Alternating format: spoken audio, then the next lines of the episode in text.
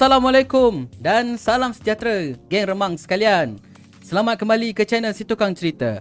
Hari ini hari Sabtu, 3 September 2022 jam 10 malam. Kalian bersama aku lagi, Acap sebagai host Si Tukang Cerita pada malam ini. Pada kalian yang dah subscribe channel Si Tukang Cerita, aku ucapkan jutaan terima kasih atas sokongan kalian semua. Untuk kalian yang mungkin baru jumpa channel ni atau belum lagi subscribe, sila tekan butang subscribe sekarang dan tekan juga butang loceng tu supaya kalian tak ketinggalan konten-konten yang akan disajikan oleh si tukang cerita. Malam ini, lagi empat buah kisah yang tidak kurang seramnya akan acap sampaikan untuk kalian semua. Jadi, tanpa membuang masa, jom kita layan intro.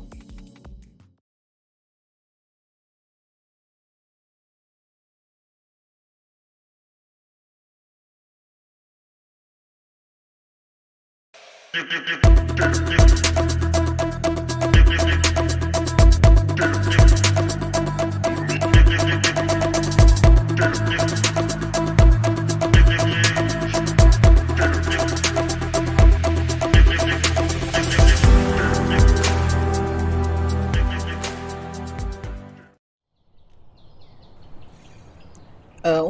بالله من الشيطان الرجيم.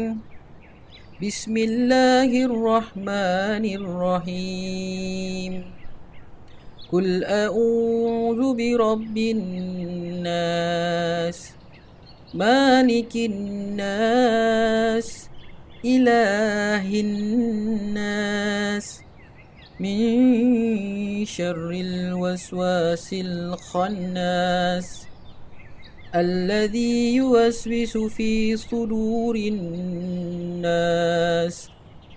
من الجنة والناس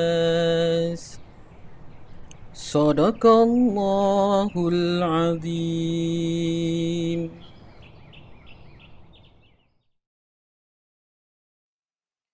Bismillahirrahmanirrahim. Allahumma salli ala Sayyidina Muhammad. Allahumma salli ala Sayyidina Muhammad. Allahumma salli ala Sayyidina Muhammad. Assalamualaikum warahmatullahi taala wabarakatuh. Selamat datang, selamat kembali ke channel Si Tukang Cerita bersama aku lagi Acap pada malam ini jam 10 malam. Seperti biasa kita berjumpa eh. Ha dalam sesi live Si Tukang Cerita. Terima kasih kepada mana-mana yang dah hadir tu. Terima kasih sangat-sangat kerana sentiasa menan uh, sentiasa orang kata apa uh, setia menantikan sesi live situ kan cerita. Aku sangat menghargai korang punya uh, acap sangat menghargai korang punya support lah untuk channel situ kan cerita eh. Terima kasih sangat-sangat. So korang macam mana? Uh, sihat ya? Alhamdulillah mudah-mudahan korang semua dalam keadaan sihat dan gembira di samping keluarga okay uh, so weekend-weekend ni kan Yelah aktiviti bersama keluarga lah hari ni hari Sabtu. Mungkin ada yang ke uh, Putrajaya eh, Floria apa gitulah event dia. Ha, mungkin esok acap pula akan ke sana. Alright.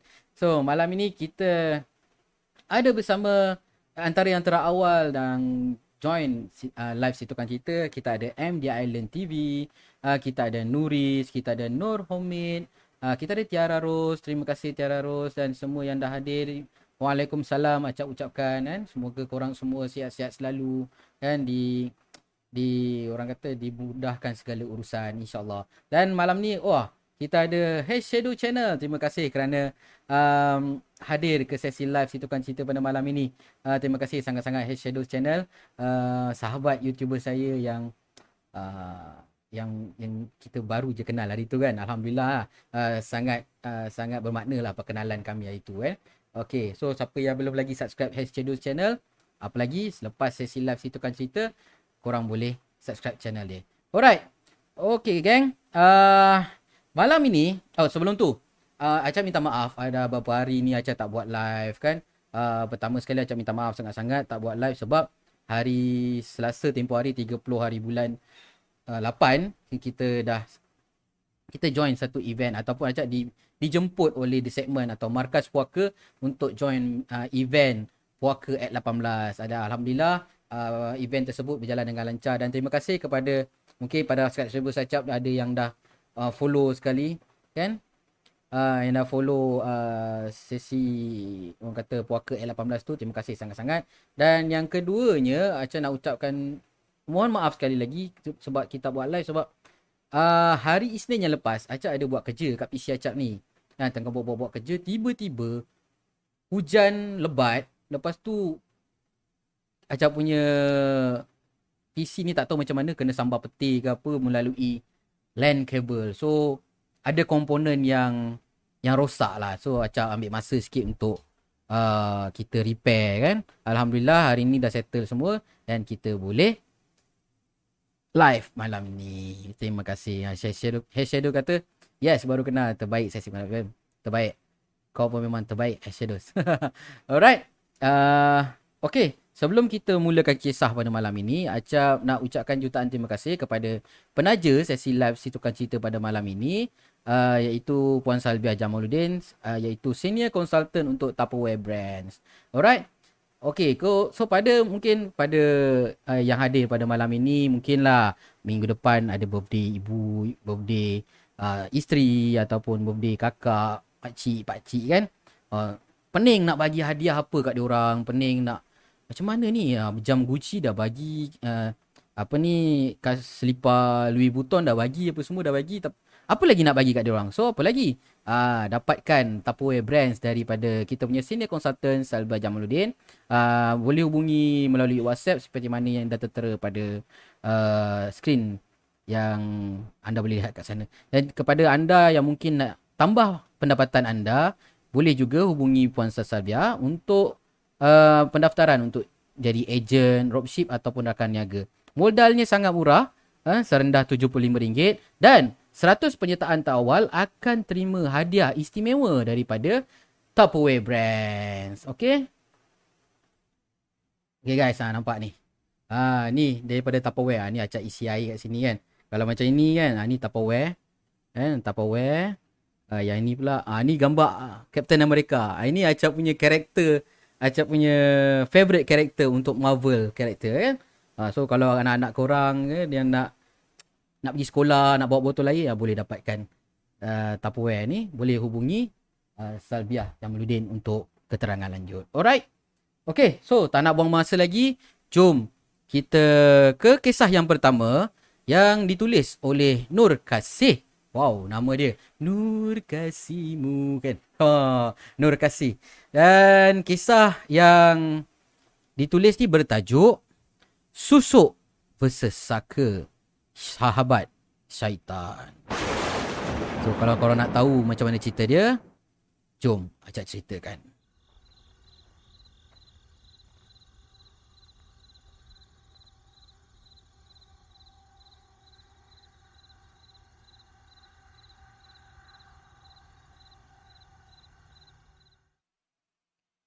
Assalamualaikum Acap dan para pendengar si tukang cerita sekalian.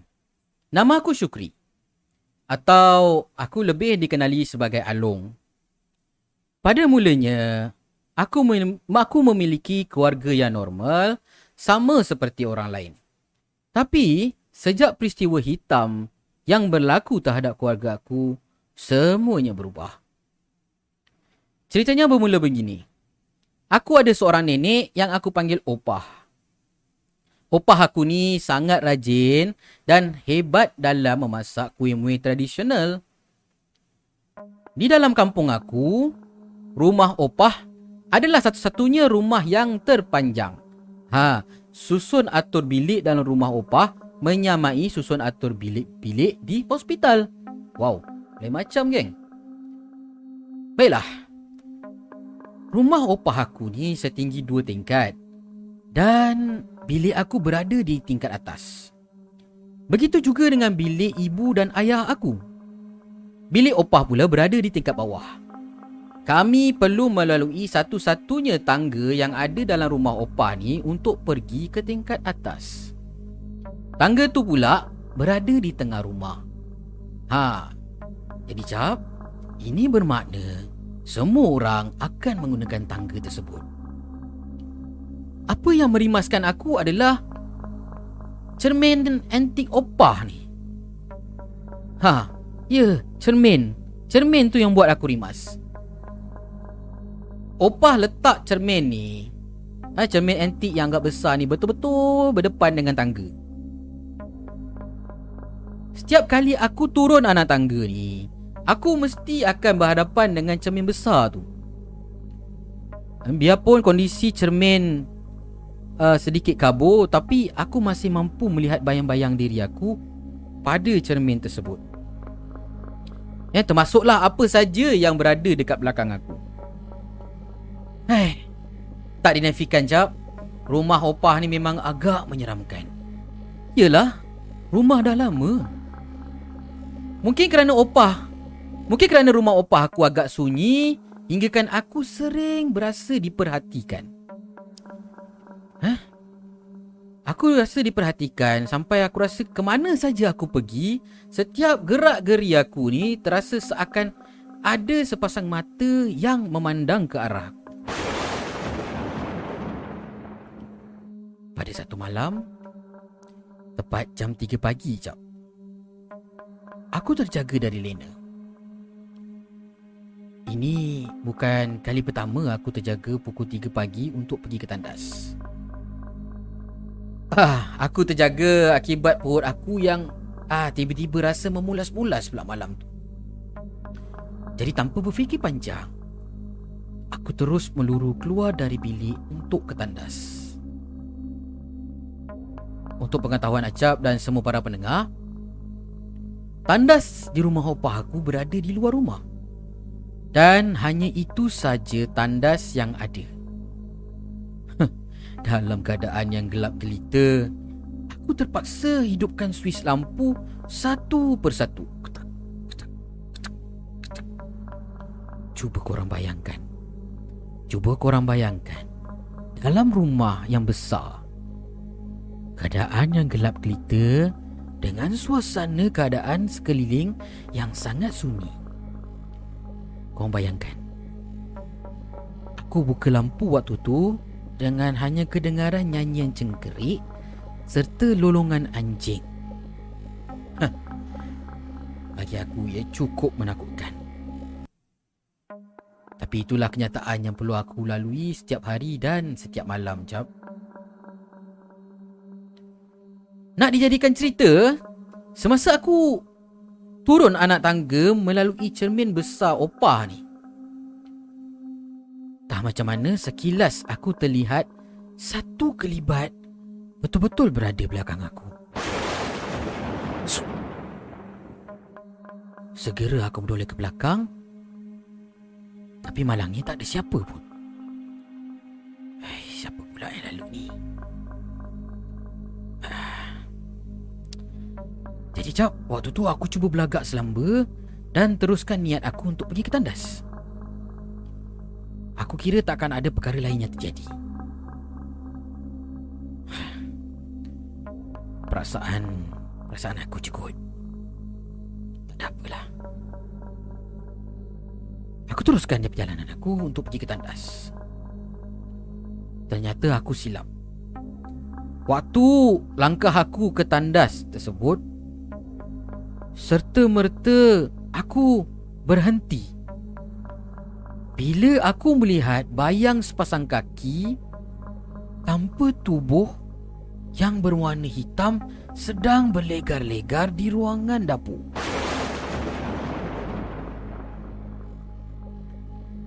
Ya Allah, apa pula ni?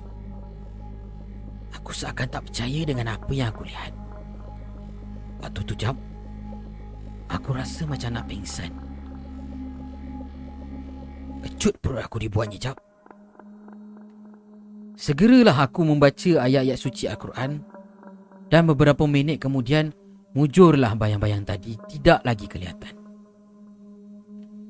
Jadi aku teruskan langkah aku dengan penuh berhati-hati tumbul pintu kupulas perlahan-lahan.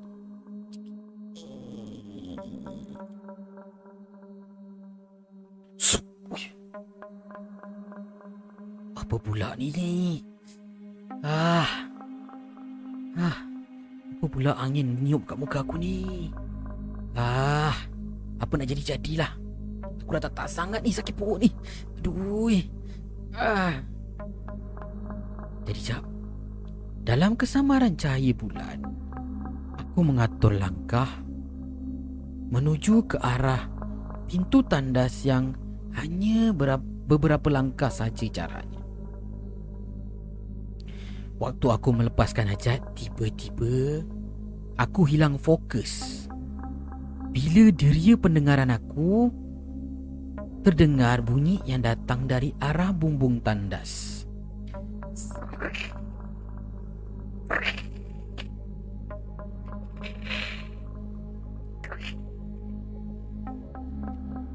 Seakan bunyi cakaran, Cap. Allah, benda apa pula ni? Sebenarnya mencakar-cakar pula ni. Aduh.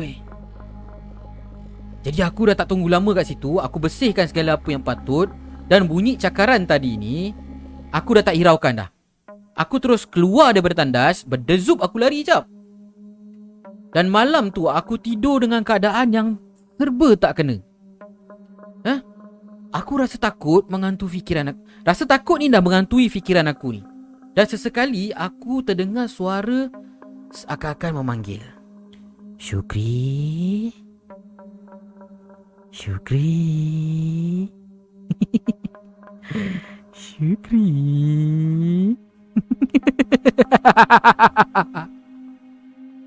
Tapi aku tak iraukan jap. Aku terus tarik selimut Tutup muka aku dan aku terus tidur Keesokan harinya Aku bangun pagi macam biasa Aku dapat lihat ibu aku sedang sediakan sarapan pagi Dan Waktu ibu aku sediakan sarapan tu aku mencelah dan aku menceritakan hal semalam kepada ibu aku. Ibu-ibu. Semalam kan masa Along nak ke tandas. Ya Long. Kenapa? Ada apa Along? Ah, uh, Along nampak ada bayang-bayang kaki warna hitam lah bu. Oh, Ibu tahu Bayang-bayang tu Berlega dekat dapur kan Hah? Ibu tahu? Macam mana ibu boleh tahu? Setiap kali ibu bangun pukul 5 subuh Ibu selalu nampak benda tu Along Mula-mula ibu pun takut. Tapi bila dah selalu nampak Benda tu dah jadi biasa lah Lah tak ada apalah. Buat tak tahu je. Eh? Along kan dah besar. Along kena berani. Eh? Dah. Nah, ambil nasi goreng ni. Pergi hidang dekat atas meja tu. Pergi makan dengan opah. Jadi aku pun ambil Mangkuk Apa ni? Nasi goreng tu Sambil berjalan Ke meja makan Sambil aku terfikir Macam mana aku nak melalui semua benda ni. Eh? Kau dah nampak kaki tak ada badan. Aduh, macam mana lah. Ah. Jadi cap, beberapa bulan selepas kejadian aneh malam tu, opah aku pula jatuh sakit. Doktor sahkan opah lumpuh dari paras pinggang ke bawah. Dan ini bermakna Opa dah tak mampu berjalan macam biasa. Aku sedih. Aku sedih lihat keadaan Opa yang tak macam dulu lagi. Dan ibu dan ayah lah yang berusaha sebaik mungkin untuk menjaga Opa Bertahun lamanya Opa sakit. Dan macam-macam perkara pelik yang berlaku Dan aku masih ingat lagi malam tu Waktu aku hantar makan malam untuk Opah dalam bilik Assalamualaikum Opah Waktu tu Opah Cuma angguk dan tersenyum pada aku Kemudian aku letakkan dulang makanan Atas meja tepi katil Opah Opah Opah nak makan? Nak Along suapkan tak? Nak? Uh, meh Along suapkan nak? Opah. Alah Opah. Makanlah sikit. Makanlah Makan sikit eh. Macam tu je jawapan yang Opa beri kepada aku Jap. Hmm, Tak apalah. Ha, Nanti kalau Opa nak makan Atau Opa lapar Opa nak makan Opa panggil Alung tau. Eh? Alung keluar dulu eh Opa eh Kemudian aku keluar meninggalkan Opa. Ibu ke... Ketika itu Alung Kenapa tak kejutkan adik? Eh Alung dah kejutkan lah mak. Eh Alung dah kejutkan lah ibu. Adik dah tunggu kat meja makan dah tadi. Habis tu yang baring sebelah opa tu siapa? Ibu tuding jari ke arah opa Dan aku pandang ibu ni macam pelik Sup tiba-tiba Ada satu kelibat warna putih melintas kat depan aku Tuju ke arah pintu bilik opa Ibu yang berdiri dekat depan muka pintu sejak dari tadi terus diam terkaku. Macam tu juga dengan aku jap. Habis pucat wajah ibu dengan wajah aku sekali. Hah. Waktu tu rasa nak terkucil ada, nak terperak ada, semua ada. Aku dan ibu cuma diamkan diri saja tentang kejadian yang kami alami sebentar tadi. Eh, kami bimbang adik kecil aku ni nanti akan rasa takut Ha, sebab adik aku ni baru je berusia tujuh tahun masa tu. Tapi cap, peristiwa tu tak berhenti di situ saja.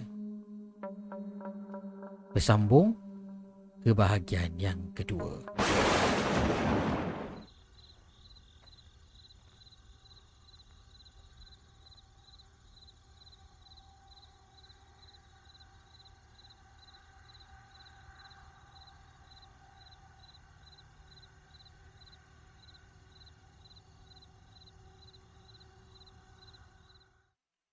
Okey geng, itu kisah yang pertama. Eh kisah pertama, bahagian pertama untuk susuk versus saka. Ha, lain macam cerita dia geng eh. Uh, nak pergi toilet tiba-tiba nampak cermin, atau cermin besar, cermin antik tu tiba-tiba jalan dekat dapur nampak kaki tak ada badan. Oh. Kalau aku geng tak jadi pergi toilet, aku sanggup berak kat bilik bungkus guna plastik. Hei. Alright gang. Alhamdulillah Malam ni kita ada Zamri Cik Din Waalaikumsalam Bang Zamri. Terima kasih kerana hadir daripada Pening eh bang. Terima kasih sangat-sangat. Kita ada Nas Winchester in the house yo. Terima kasih Nas. Thank you kerana hadir. Kita ada Chip This segment. Bro Hafiz kita. Terima kasih. Yuhu kata dia. And Salam semua. Seram tak? Terima kasih Bro Hafiz kerana meng, uh, kerana sudi menghadirkan diri di dalam sesi live situkan cerita. Terima kasih sangat-sangat. Kemudian kita ada Mazuha. Mazuha, salam dari Pahang. Terima kasih. Semoga Allah melindungi kita dari kejahatan jin dan manusia. Amin, amin. Amin, ya rabbal alamin. Uh, kemudian uh, co- comel je cik eh. Seram-seram ni. Uh, dia kata dia. Kita ada Ekspedisi Nusantara. Terima kasih Ekspedisi Nusantara. Waalaikumsalam SBC Nusantara. Salam hadir dari Singapura katanya. Terima kasih uh, SBC Nusantara. Uh, terima kasih Cip kerana menjadi geng remang pro yang untuk bulan yang ketiga. Begitu juga dengan Nas Winchester. Uh, jadi geng remang untuk dua bulan. Terima kasih sangat-sangat. Uh, Ha, hijaukan nama anda kata dia. And hijaukan nama anda uh, Zamri Cik Din. Terima kasih Zamri Cik Din kerana dah jadi members untuk 2 bulan. Terima kasih sangat-sangat. Dan terima kasih kerana sokongan yang tak berbelah bagi daripada anda semua eh. Terutama rakan-rakan YouTuber saya dan kepada anda semua para subscribers. Terima kasih sangat-sangat saya ucapkan. Uh, dan terima kasih juga kepada SPC Nusantara atas sumbangan daripada Super Chat. Eh. Terima kasih. Moga uh, SBC Nusantara dipermudahkan segala urusan sihat-sihat selalu kan acak doakan gitulah amin amin ya rabbal alamin kemudian kita ada ha selamat datang ke geng remang Hash Shadows channel ha racun itu benar katanya ha, terima kasih Hash Shadows channel kerana sudi menjadi salah seorang geng remang pada uh, pada malam ini terima kasih sangat-sangat Yes, saya dah hijau kata dia. Ha, saya dah hijau. Terima kasih Cip. Terima kasih sangat-sangat atas sumbangan daripada Super Chat uh, sweet chapati satu kata Cip. InsyaAllah Cip. Ada rezeki kita pergi makan sweet chapati. Okay? Alright. Uh, ajak aunty tu lepak. Aduh kau. Tapi kalau dia lepak siapa yang nak buat tepung capati tu? Aduh. Alright. Uh, terima kasih Zamri Cik Din. Eh, terima kasih sangat-sangat kerana atas sumbangan anda. Terima kasih. Semoga dipermudahkan. Kepada semua yang dah menyumbang, yang dah join geng remang. Acap ucapkan jutaan terima kasih. Dan Cak doakan korang semua dimurahkan rezeki dan dipermudahkan segala urusan. Ha? Nur Homid kata dia. Hi Chip. Ha, hi Chip. Chip. Hi balik kat, dekat Nur Homid tu. Alright. So, jom kita sambung kisah yang pertama susuk versus saka bahagian yang kedua. Okey, kisah ini ditulis daripada Nur Kasih.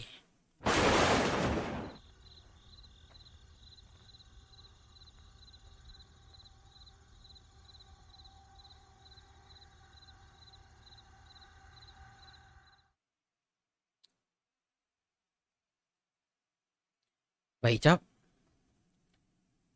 Peristiwa yang berlaku di rumah opah aku ni tidak terhenti seperti mana kisah-kisah yang aku dah ceritakan di atas tadi. Beberapa hari selepas kejadian yang berlaku pada malam itu, ada kejadian yang lebih seram daripada apa yang telah kami lalui. Hari Jumaat, jam 2.45 pagi, Semasa ibu nak ke bilik air, ibu terdengar bunyi bising seperti ada seseorang tengah memasak di dapur. Jadi ibu segera bergegas ke dapur sebab ialah bimbang kan rumah dipecah masuk kan. Kan bunyi macam kelentang kelentong kelentang kelentong kat dapur. Tak adalah Rio tapi seolah-olah macam ada seseorang di dapur. Ibu bergegas Bergegas ke dapur dan kemudian Apa yang memeranjatkan ibu adalah Bila ibu sampai di muka pintu dapur Orang yang sedang berada di dapur tu Adalah opah Mak Mak, mak buat apa kat dapur ni mak? Macam mana mak boleh pergi dapur? Ingat lagi tak guys? Opah aku lumpuh daripada pinggang hingga ke kaki. Dan dia tak boleh bergerak. Jadi, bagaimana opah aku daripada bilik bergerak pergi ke dapur tanpa bantuan sesiapa? Bila dah ditegur, opah berpaling memelihat ibu. Opah tersenyum hingga menampakkan baris-baris gigi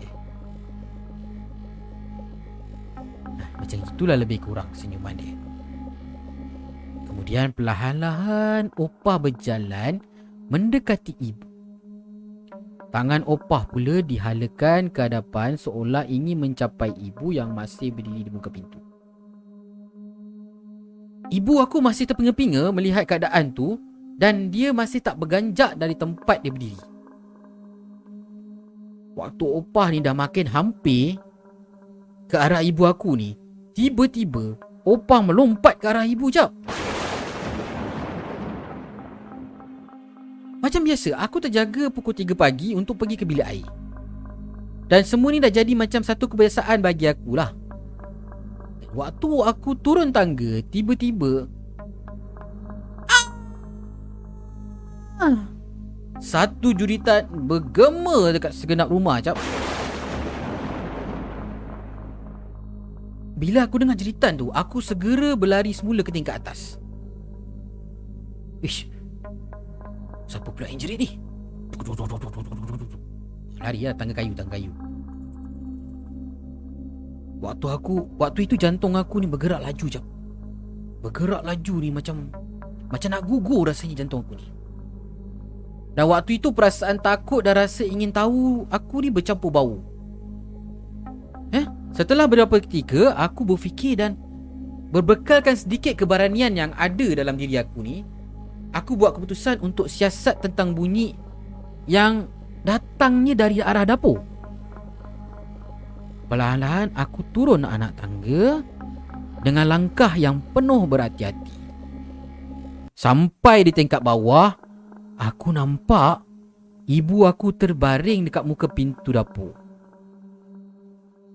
Kemudian aku terus dapatkan ibu aku. Ibu, ibu. Eh, ibu kenapa ni? Kenapa ibu baring kat sini? Alung, alung, alung. Upah. Upah, upah, alung, upah. Ibu aku halakan jari dia ke arah dapur. Bila aku tengok, tak ada siapa-siapa pun kat situ. Tapi aku cuma perasan sesuatu. Ruangan dapur ni berada dalam keadaan yang sangat kotor dan bersepah. Aku kemudian ah, ah, Okey okey ibu okey. Tak ada apa tak ada apa. Ibu bangun ibu bangun. Jom jom jom kita pergi ke depan. Pelan-pelan bu pelan-pelan. Sedang aku papah ibu aku cap. Kebetulan ayah aku pun keluar menghampiri kami. Kenapa ni? Tak tahu ya ibu ni. Katanya dia nampak upah. Upah? Haa. Huh. Ibu nampak upah. Ah, ya bang. Nampak nampak mak kat dapur tadi. Ayah aku macam pelik. Ayah aku pusing balik. Pergi ke ke bilik tidur opah aku ni. Eh, dia selak langsir. Eh, kamu cakap tadi nampak opah?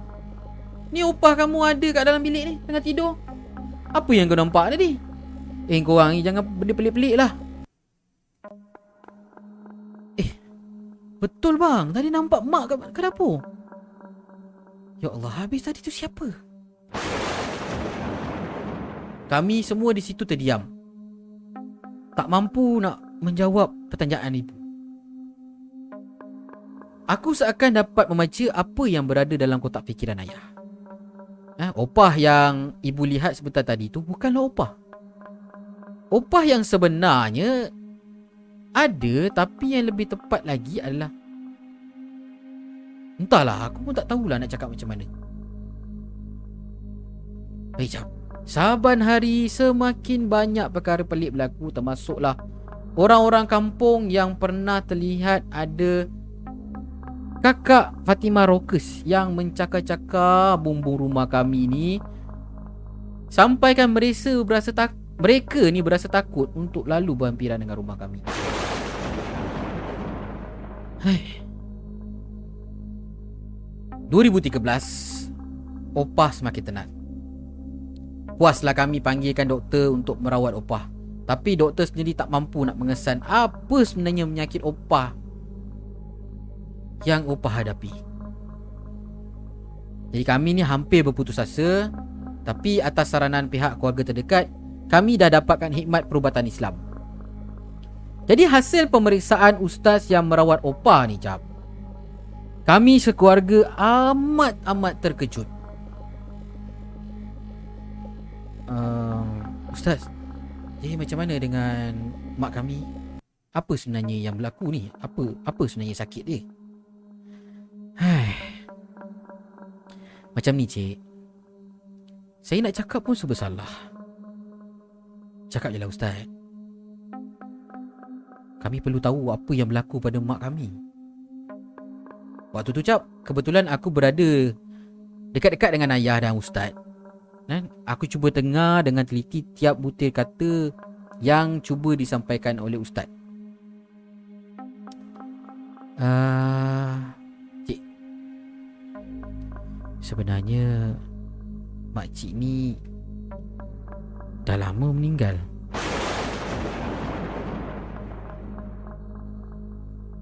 Cuma ada sesuatu yang dah jaga jasad makcik ni. Ya Allah, Jap. Waktu tu aku macam tak percaya, Jap, bila dengar apa yang ustaz tu cakap. Opah dah lama meninggal. Habis tu opah yang ada bersama kamu bersama kami selama ni siapa? Jadi keesokan harinya, suasana dalam rumah jadi riuh rendah tau. Aku pun tak pasti apa yang menjadi topik perbualan ha, Menjadi topik utama perbualan adik-beradik mak ayah aku ni semua Ibu, apa yang bising-bising ni bu? Kenapa ni? Apa apa dah jadi? Tak ada apalah Ayah kamu semalam tersekempak dengan benda tu Ah. Itu jawapan ibu aku. Dan aku tahu benda apa yang ibu aku masukkan. Si makhluk berwarna putih yang kerap dilihat mencakar-cakar bumbung rumah kami adalah benda yang sama yang ayah terserempak. Atau lebih tepat lagi, makhluk tersebut adalah Kak Fatimah Rockers. Ataupun Kak Pon. Hah, sian ayah. Sampai demam je ni. Seminggu jugalah ayah demam masa tu. Jadi cap petang tu, pukul 6.30 petang, ustaz yang datang merawat opah dah datang ke rumah kami sekali lagi. Menurut ustaz, opah aku ada bela saka. Dan, dan saka tu lah yang kini menjaga tubuh opah. Dan juga mengawal tubuh opah. Dan sebab itulah kelakuan opah dah tak macam opah yang dulu. Tapi itu adalah masalah yang kedua. Masalah utama kat sini ni susuk yang opah tanam dalam tubuh dia. Susuk yang opah gunakan untuk mengekalkan kecantikan opah ni waktu dia muda-muda dululah.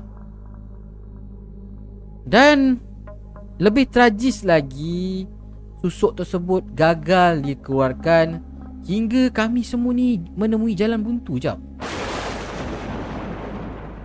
Hai, keadaan menjadi bertambah buruk setelah kami mendapat tahu ustaz yang membantu kami merawat opah tu tiba-tiba meninggal dunia.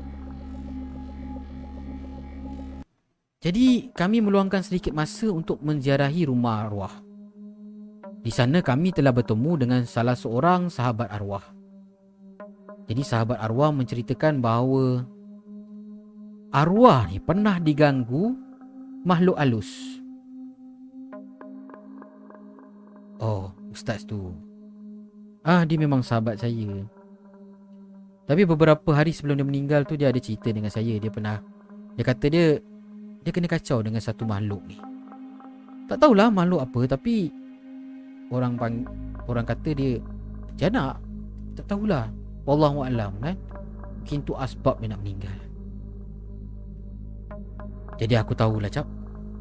Aku tahu makhluk yang sama menjaga tubuh opah ni yang mengganggu ustaz tu sehingga dia meninggal dunia.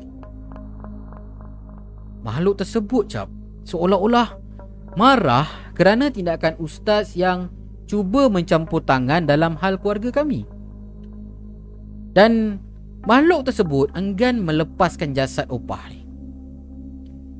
Dalam keadaan yang kucak kacir ni, ayah dah ambil keputusan untuk kami berpindah keluar daripada rumah opah.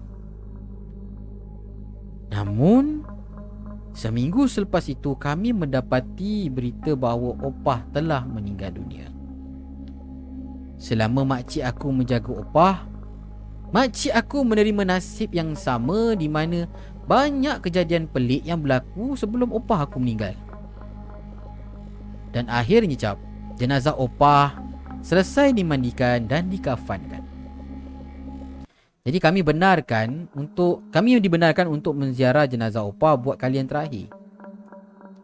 Tapi kami dilarang untuk melihat wajah opah cap. Ni sementara itu Saka yang pernah menjadi belaan opah masih lagi terus mencari waris. Sehingga kini, kami masih tidak tahu siapa yang mewarisi saka arwah opah. Setakat ini, Alhamdulillah, keluarga aku berada dalam keadaan baik-baik. Dan aku harap kisah pahit yang pernah terjadi dalam keluarga kami ini suatu ketika dahulu tidak akan berulang lagi. Jadi cap dan kepada semua para pendengar situkan cerita, Pesan aku pada kita semua Sebagai hamba Allah yang beragama Islam Janganlah sesekali mendekati perbuatan syirik. Janganlah sesekali menduakan Allah. Tak kiralah apa pun agama anda Janganlah sesekali bersahabat dengan jin Dan bersekutu dengan syaitan. Semoga kita semua mendapat pengajaran dari kisah ini. Sekian Wabillahi taufiq wal daya. Assalamualaikum warahmatullahi wabarakatuh.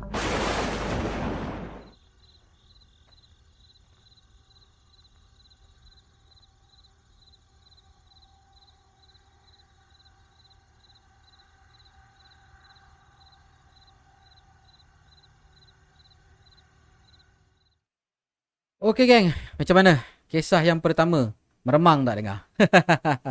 ah. Eh, Shadow Channel kata dia, dia dah risau. Ada siapa kat tepi aku? Risau pula kata dia. tak ada apalah. InsyaAllah cuba baca ayat kursi. Baca apa-apa yang patut. InsyaAllah tak ada apa kan. Ha. Dah lama meninggal. Aku pun tiba-tiba macam cerita ni macam dia plot twist lah. Tapi sebenarnya klise lah kan. Orang yang ada saka ni kan. Dia, dia, klise lah. Biasalah jadi macam tu kan. Uh, sebab kenapa eh aku pilih kisah-kisah saka untuk aku sampaikan pada malam ini? Sebab aku nak sambung kesinambungan waktu hari Khamis hari tu aku ada buat ya, Acap ada buat uh, space di Twitter dan kebetulan kita bersembang ataupun ber berdiskusi tentang topik saka ni. Ha, tu yang acap tariklah cerita-cerita ni pergi ke dalam sesi live Situkan Cerita untuk diperdengarkan kepada semua peminat-peminat ataupun pendengar Situkan Cerita. Ha, itu adalah salah satu cerita ya yang pertama lah eh. Ha, dah lah ada saka lepas tu susuk pula tu kan. Allahu alam lah eh. Orang dulu-dulu kita tak tahu apa tujuan dia, apa niat dia kan. Apa yang patut kita buat sekarang ni kita jangan kutuk, jangan judge dia apa-apa. Apa yang kita boleh buat? Doakan kesejahteraan keluarga dan uh, roh yang dah pergi meninggalkan kita kan? Insyaallah. Okey geng. Uh, kisah yang kedua ni dia kisah dia uh, bila acap baca sekali lalu tadi eh dia tak adalah nam- penampakan hantu ke apa tapi agak seram jugalah agak seram eh. Uh, kisah ni ditulis oleh Kukil Kufik eh? Kukil Kufik yang kisah ni acap petik daripada Arkib Angker Negara. Kisah yang ditulis bertajuk kisah Mak Limah. Ha, kisah seorang bidan kampung. Kisah seorang bidan kampung lah eh. Kisah seorang bidan kampung pada tahun 60-an dulu. Okay? Kalau korang nak tahu cerita dia macam mana, stay tune dengan stay dengan Acap sampai habis. InsyaAllah Acap akan ceritakan. Okay, jom. Kita bacakan kisah yang kedua. Kisah Mak Limah yang ditulis oleh Kukil Kufi.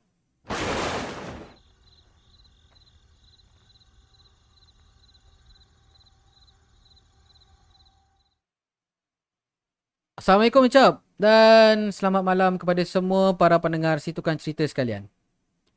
Cerita ini berlatar belakangkan tahun 60-an. Dan cerita ini disampaikan oleh nenek saya. Saya membesar di bawah jagaan nenek saya. Ha, Almaklumlah mak saya busy, bapak pula dah tak ada. Nenek saya kata cerita ni kisah benar yang terjadi di kampung atuk saya dulu. Jadi kampung atuk saya ni dia bertempat di kota Gelanggi. Eh kota Gelanggi eh kat mana tu? Entah betul entah tidak Allah je lah yang tahu. Nama-nama dan watak-watak yang ada dalam cerita ni saya ubah. Eh? Saya ubah untuk kita Yelah takut mengaibkan sesiapa kan? Cerita dia macam ini cap. Ada seorang Ada sepasang suami isteri eh? Suami dia bernama Salam Baru berpindah semula ke kampung dia. Dan kali ini Dia membawa pulang bersama seorang isteri yang dinikahinya di Singapura ketika itu Apabila Siti ni mula berbadan dua, apabila Siti, ah isteri dia bernama Siti eh. Apabila Siti ber, berbadan dua dan kepayahan hidup di kota ni buatkan Salam dengan Siti ni tak selesa lah. Dan akhirnya Salam ajak Siti untuk tinggal bersamanya di kampung. Dan sekurang-kurangnya di kampung bolehlah taraf hidup dia tak tinggi sangat kan. Kan? Sambil-sambil buat kerja-kerja kampung ni Makanan pun mudah dapat. Nak makan ayam, tangkap ayam. Nak makan ikan, pergi mancing. Nak makan sayur, keliling rumah ada sayur. Ha. Lagipun jap. Salam ni dia terfikir. Memandangkan adik-beradik dia semua ni ada kehidupan sendiri. Berantau pula tu. Jadi tak ada siapa lagi lah yang nak diharapkan untuk jaga rumah pusaka arwah orang tua dia. Jadi lepas berbincang dengan Siti Siti pun setuju ya? Yang yang uh, Abang rasa kan Kerja dekat bandar ni Macam tak best lah. Ha? Gaji dah lah kecil Sewa rumah mahal. Apa kata kalau kita balik kampung? Kan? Sejaga rumah mak ayah saya. Rumah mak ayah saya pun Boleh tahan lah besar. Kan? Selesa lah untuk kita Nanti dengan anak yang lahir sekali Lebih mudah lah kita kat sana. Siti mengikut je bang.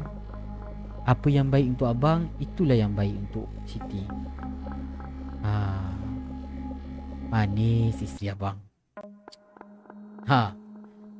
Jadi Siti pun Setujulah dengan cadangan Salam. Jadi beberapa hari kemudian Salam dan Siti ni pun berangkat pulang ke kampung Bila sampai dekat kampung eh, Sampai dekat kampung Suasana rumah pusaka ni tak adalah teruk sangat kan. Cuma yalah dah lama ditinggal ada semak samun yang tebal dekat sekeliling rumah. Dan kemudian Salam pun panggillah beberapa orang sahabat dia bergotong royong membersihkan kawasan dekat sekeliling rumah dia tu. Jadi dah berapa lama dia tak pul si Salam ni yalah.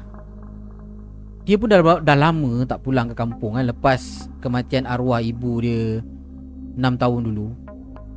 Cuma itulah kali pertama dia pulang ke rumah. Kali ni dia bertekad Hidup mati dia biarlah dekat kampung. Jadi cap Dekat rumah dia ni kan Perabot rumah semua lengkap tau. Ha, Kau nak apa? Kau cakap je Kan semua ada. Kecuali TV plasma lah Memang tak ada lah tahun 60-an Jadi waktu itu Siti ni ibarat cuci kaki je lah Masuk rumah kali ni. Kan? Tak bawa Tak payah. Bawa bawa kain baju je Masuk lah Semua dah siap sedia.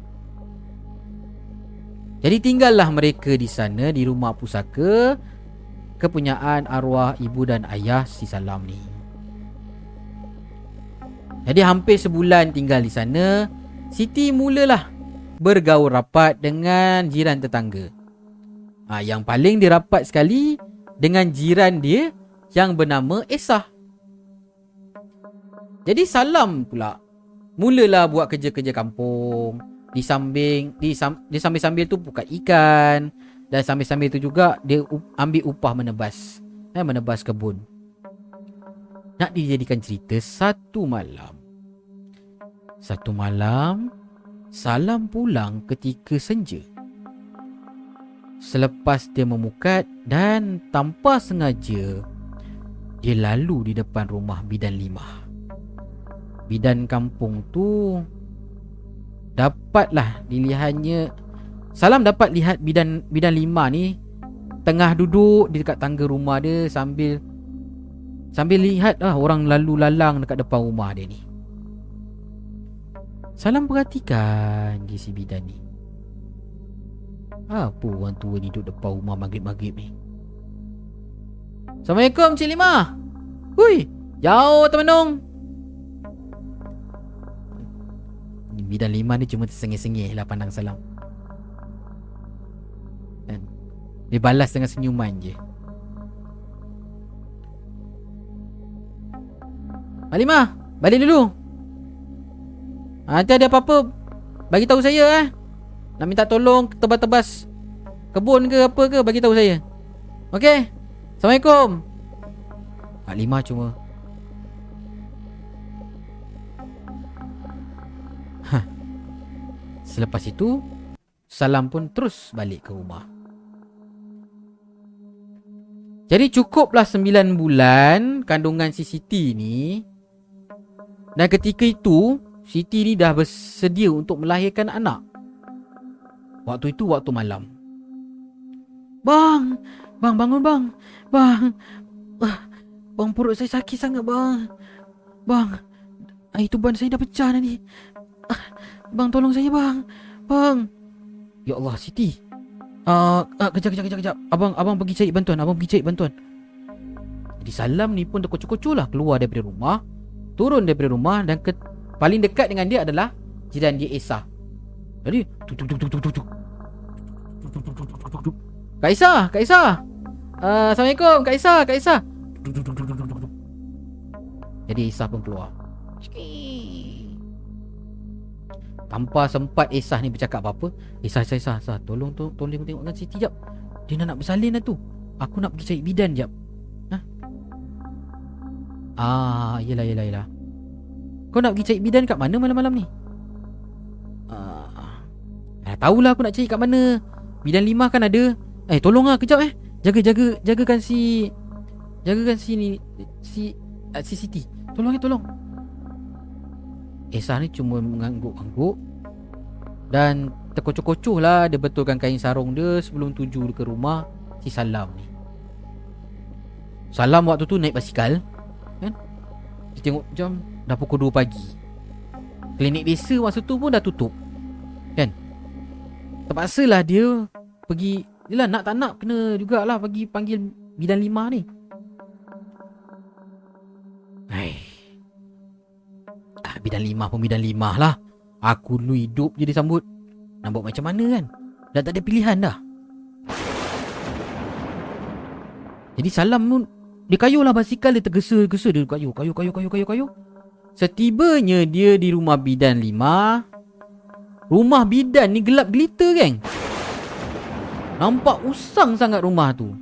Tak macam Dia nampak siang tadi. Jauh beza sangat Apa yang dia nampak siang tadi Dengan Yang sekarang dia nampak ni. Salam macam Apa dah jadi? Tadi aku nampak rumah ni elok je Asal nampak rumah macam dah Tiba-tiba kan? Engkau cari siapa? Astaghfirullahalazim Mak Limah Ya Allah. Terkejut saya. Eh Ni ah, Macam ni ni Mak Limah Isteri saya si Siti tu Dah sakit-sakit nak bersalin dah tu. Tadi pergi klinik desa Dah tutup. Nak minta tolong Mak Limah lah Tolong Tolong isteri saya ni. Ha Kalau macam gitu Apa kau tunggu lagi? Ha mari mari mari mari. Bawa aku pergi sana. Bibil lah orang tua ni Dekat si Salam ni. Jadi Salam ni pun Bawa lah Mak Limah ni Buncing basikal dia bersama-sama. Jadi sampai dekat sana ha? Sampai dekat rumah si Salam ni Esah dah tunggu dah Dekat sebelah Siti ni. Ha, Salam. Ni rumah kau ni ada tawas tak? Hmm, Mak Midan Mak Midan ni turun dah daripada basikal. Alamak Mak Midan. Tak ada. Hmm Daun pisang. Garam. Garam eh. Garam tu ada lah Tapi Sebekas kecil je Cukup-cukup nak buat masak. Aduh kau ni. Mana cukup? Pergi cari dulu. Dah tahu isi nak bersalin Tak nak sediakan awal-awal. Kau oh, ni Membebel lah bidan tua ni eh, Sambil membetulkan selendang dekat bahu dia Jadi salam pun macam Garu kepala dia yang tak gatal ni ya ya ya ya ya ya saya pergi cari saya pergi cari. Jadi salam pun kayu lah kayu hampir satu kampung lah dia cari. Zaman tu zaman 60-an pukul 2 pagi kau cari kedai mana ada? mana ada 7E lagi zaman tu? Eh, jadi salam ni pun dah mula panik ah. Jadi bila dia sampai kat kedai Pak Ali, dia terus ketuk pintu. Eh, rumah orang dulu-dulu kan Sebelah rumah Sebelah kedai kan Dengan dengan dia punya uh, Pintu kayu dia tutup macam tu kan. Jadi dia ketuk. Pak Ali Pak Ali. Pak Ali Assalamualaikum Pak Ali. Jadi Pak Ali ni Dengan pakai kain pelikat Buka pintu rumah dia. Kau ni dah kenapa salam? Ha Pagi-pagi buta datang kedai aku Esok-esok tak boleh ke? Mama-mamai itulah. Pak Ali tolong Pak Ali Siti nak beranak kat rumah tu. Saya nak beli barang. Bidan lima suruh beli. Astaghfirullahalazim. Kau cakap apa ni Li? Bidan lima? Ah, yelah Bidan lima. Kenapa Pak Ali Eh kau tunggu jap dia ambil baju dia pakai baju Dah dah dah Tinggal basikal kau Main naik motor dengan aku Astaghfirullahalazim. Kau ni Lili. Eh, kau ni kau ni salam, salam. Salah nama. Istighfar panjang Pak Ali waktu tu dengan nama bidan lima. Dia tarik tangan Salam naik atas motor dia. Salam waktu tu macam apa hal Pak Ali ni? Naik motor. Pak Ali. Barang macam mana Pak Ali? Biar dulu, biar dulu. Masa tu bawa si si naik si si, si 70 lah kan. Yelah kan? Pening si si Salam ni pening. Mana tak datang tunggu dia kan? Nak beli nak beli barang Tapi lain pula yang orang tua ni buat. Kan? Salam ni Yelah tak banyak soalan Dia buncing je lah Buncing je Pak Ali naik motor. Ha. Pak Ali ni punya bawa motor Pelesit Kalah Valentino Rossi Sampai dekat rumah Salam Pak Ali terus melompat dari motor dan tergesa-gesa masuk ke rumah si Salam ni.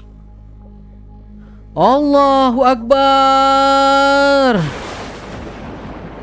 Jadi Salam masa tu pun tu ikut belakang Pak Ali ni.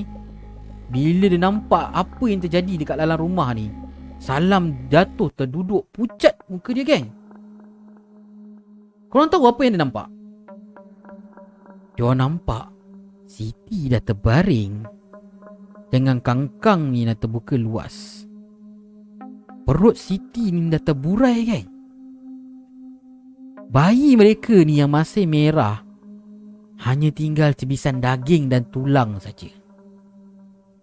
Siti masa tu dengan perutnya yang terburai, matanya tembuntang buka besar macam tu, tengah lama tak bernyawa kaku dekat situ.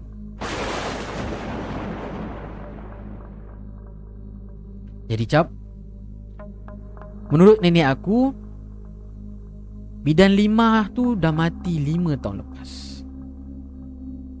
Salam. Pak Ali panggil salam. Kau tahu tak Bidan lima ni dia dah mati lima tahun lepas Hah? Orang kampung semua dah tahu Lain kali kau tanya-tanya lah Ah, tak apalah. Mari kita uruskan jenazah isteri dan anak kau. Macam itulah, Keng. Kan?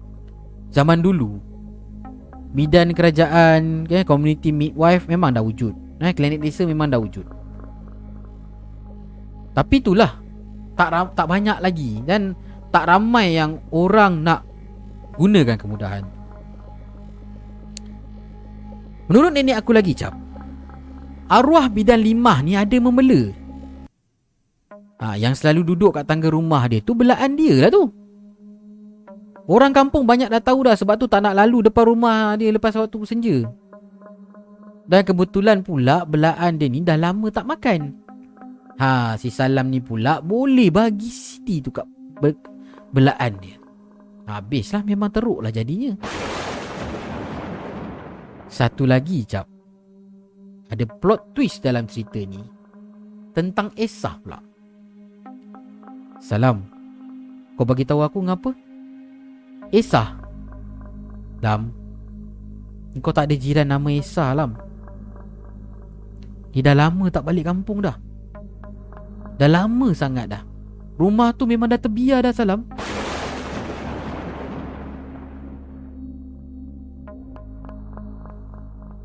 Salam ni Memang dah Waktu tu dah blank habis lah Dengan isteri dia macam itu Dengan cerita-cerita yang macam ini kan Kau tahu Tok Salam Esah yang kau nampak ni Adalah saka arwah ayah si Esah ni.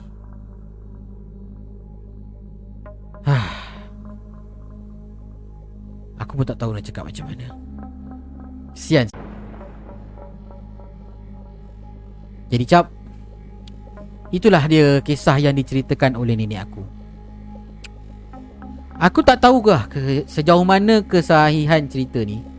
Tapi korang eh kalau dah lama tak balik kampung tu Tanyalah khabar orang sekeliling. Tanyalah apa yang patut kan? Kalau tak Tak memasal kau keluar mengeteh dengan makhluk lain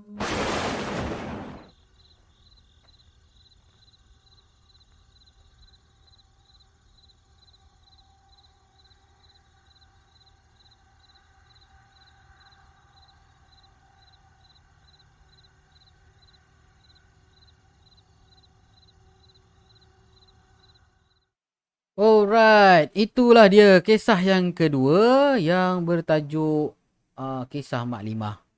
Uh, bukan Mak Limah balik rumah, tapi Mak Limah bidan, eh, bidan kampung. Ya, orang dulu-dulu kalau nak bersalin ke apa memang dia akan panggil bidan lah, bidan kampung lah eh.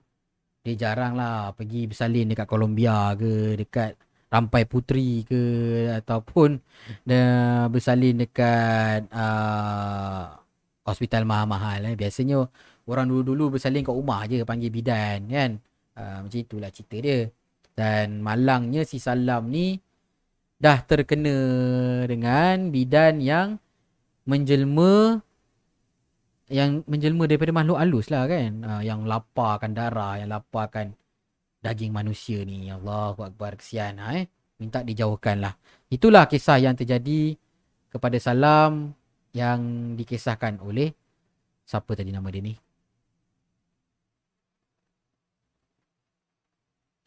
Siapa nama dia tadi? Lupa dah aku.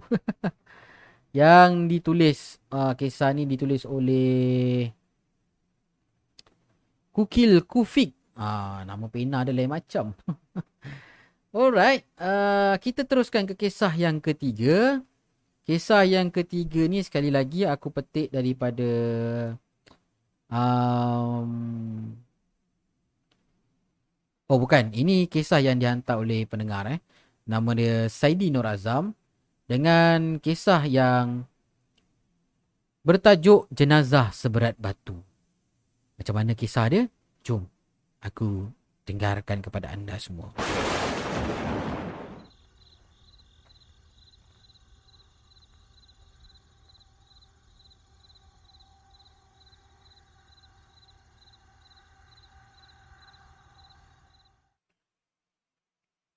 Assalamualaikum Acap dan semua para pendengar situ kan cerita sekalian. Kisah ni dah lama berlaku dah Cap. Sekitar awal tahun 2000 dulu di negeri Tengganu.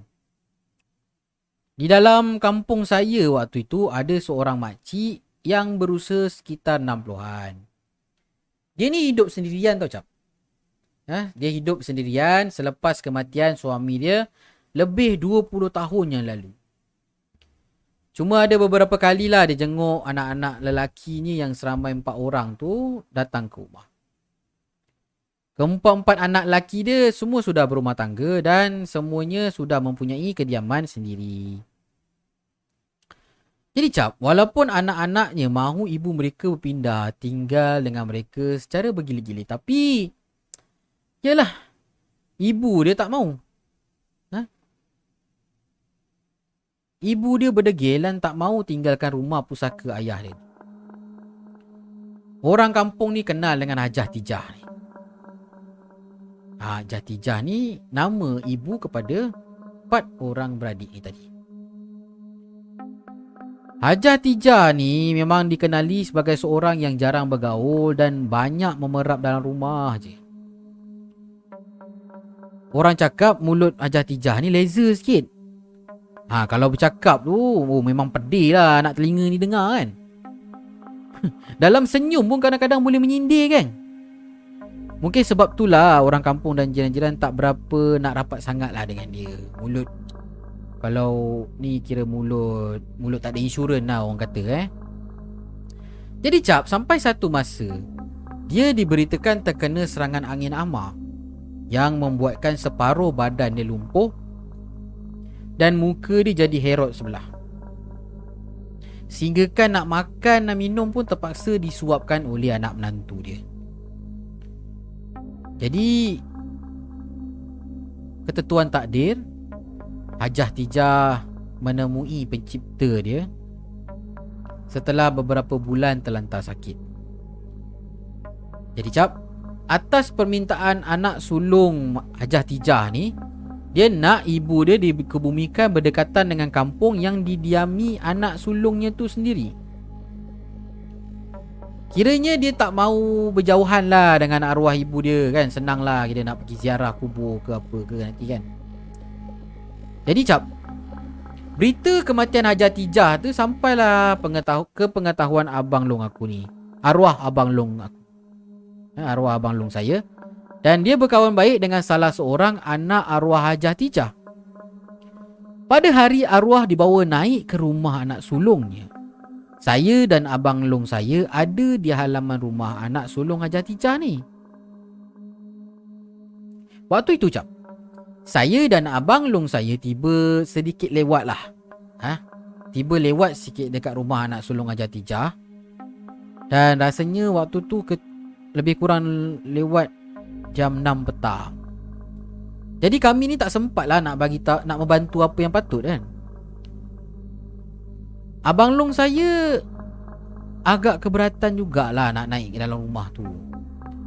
Dia cuma naik sekejap dan jenguk dari luar beranda tanpa dia dia tak nak jejakkan kaki dalam rumah anak sulung Haji Tijah. Tak tahu kenapa. Jadi aku uh, dia melihat empat anak lelaki Haji Tijah ni tengah memikul pengusung yang membawa jenazah ibu dia turun ke bilik air untuk dimandikan dan dibersihkan. Jadi untuk pengetahuan Acap dan semua para pendengar, arwah Hajah Tijah ni merupakan seorang wanita yang bertubuh kecil molek, tak berisi dan tak tinggi sangat pun. Boleh dikatakan ketinggian dia hampir lima kaki je. Dan berat badan dia lebih kurang dalam 40 ke 50 gram sajalah macam tu lebih kurang lah eh. Tapi jap. Menurut cerita waktu empat anak lelaki Hajah Tijah ni sedang mengusung jenazah ibu dia ni tuju ke bilik air rumah kampung milik anak sulung Hajah Tijah ni. Punyalah susah anak-anak dia nak bawa turun ke bawah. Dah habis kederat dah. Eh, dah habis kederat dah semua angkat jenazah ni ke bilik air ni untuk dimandikan. Jadi menurut kata abang long saya, arwah abang long saya ni tiba-tiba terlepas dari mulut salah seorang anak lelaki Ajatijah. Eh? Satu perkataan yang amat jujur tapi membuatkan hadirin yang hadir kat situ terdiam, kelu, tak terkata apa-apa. Kau nak tahu cap apa yang salah seorang anak Hajah Tijah ni katakan? Ya Allah, berat mayat mak ni. Macam batu. Pungut salah seorang anak lelaki dia tanpa menyedari ucapan tu telah didengari oleh orang lain. Yelah, mungkin sebab dia terlalu penat kot usung jenazah ibu dia Sampaikan dia terlupa situasi dia kat mana sekarang Luahan anak lelaki dia ni di, di dipersetujui oleh tiga lagi anak lelaki dia yang sama-sama mengusung jenazah ibu dia ni. Dia orang angkat ibu dia ni tak jauh pun daripada ruang tamu turun tangga pergi ke bilik mandi kat belakang tu je untuk mandikan jenazah.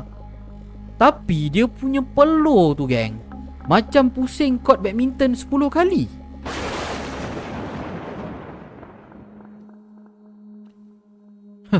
Acak nak tahu tak? Saya yang menulis cerita ni pun hati saya ni dilanda rasa tak sedap. Duk-dap, duk-dap.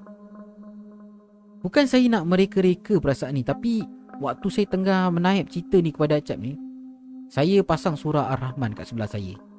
Ha?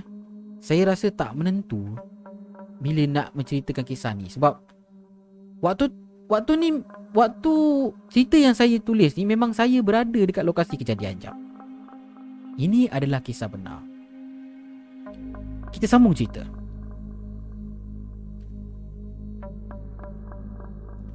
Waktu dah makin senja. Ya? Jadi hati saya pada hari tu rasa macam ada yang tak seronok. Arwah abang long saya waktu tu dah berada bersama-sama dengan saya dan orang kampung lain di halaman rumah tau cap. Kawasan rumah anak sulung Haji Atijah ni dipenuhi dengan pokok-pokok yang tinggi-tinggi. Ha, pokok durian lah, pokok kapas lah. Ha, pokok yang memang tinggi-tinggi semuanya lah. Jadi bila waktu dah hampir gelap, hati saya ni waktu tu rasa macam tak menentu tau. Saya tiba-tiba rasa macam gelisah, resah, toleh kiri kanan tanpa ada tujuan. Tiba-tiba jap, alung saya ni menegur saya. Apabila dia melihat mulut saya terkumat kamit membacakan sesuatu. Waktu tu saya tengah baca tiga kul Berulang-ulang kaki. Saya baca tiga kul. Saya cuba tenangkan perasaan saya. Deh Mu ada rasa menda-menda tak? Soal arwah Abang Long saya dalam logat Terengganu. Ada Abelo Rasa dok sedap hati.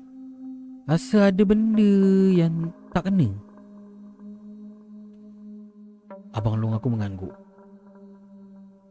Memang senja tu Saya berasa sangat rimas dan sang- hangat macam angin Langsung tak nak bertiup tau.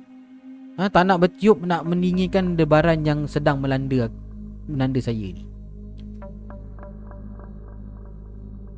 Tapi saya tak dapat nak teka apa yang nak jadi.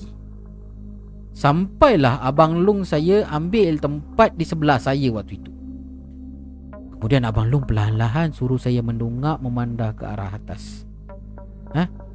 Pandang ke arah pohon kapas yang bersebelahan dengan pokok itu ada pokok yang dah mati cuma tinggal ranting je. Deh, deh. Deh. Mung, mung lihat atas. Mung lihat atas. Cuba lihat atas.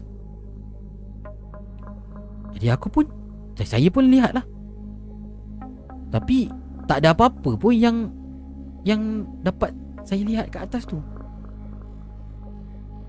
Ada benda tau. Mu ni. Tak nampak ke? Ha? Tak nampak ke? Abang Long saya tanya. Benda. Dok nampak, dok nampak. Mata cik bukannya boleh nampak benda gaib. Saya memang tahu abang-abang saya memang dianugerahkan Allah sesuatu yang boleh dikatakan mampu melihat sesuatu di sebalik mata. Cuma eh, terutama abang long saya ni. Cemu tengok betul-betul dengan mata hati kamu. Kata abang long. Saya diam dan merenung jadi puncak pokok mati tu. Mungkin Abang Long fikir saya memang tak nampak agaknya. Kemudian dia perlahan-lahan membisikkan sesuatu dekat telinga saya. Seperti tak mahu didengari oleh orang lain. Deh. Arwah Makcik Tijoh ada bertinggi dekat ujung pokok mati tu. Allahu Akbar. Mata tu cap bulat mata saya ni. Ha, serta-merta bulu roma ni semua kat belakang leher ni semua mengembang. Ha? Patutlah dari tadi hati dan naluri saya ni langsung tak tak sekata dan tak enak. Tapi Abang Long perlahan-lahan menitipkan pesan. Baca ayat kursi. Selawat, baca tiga kul, jangan berhenti.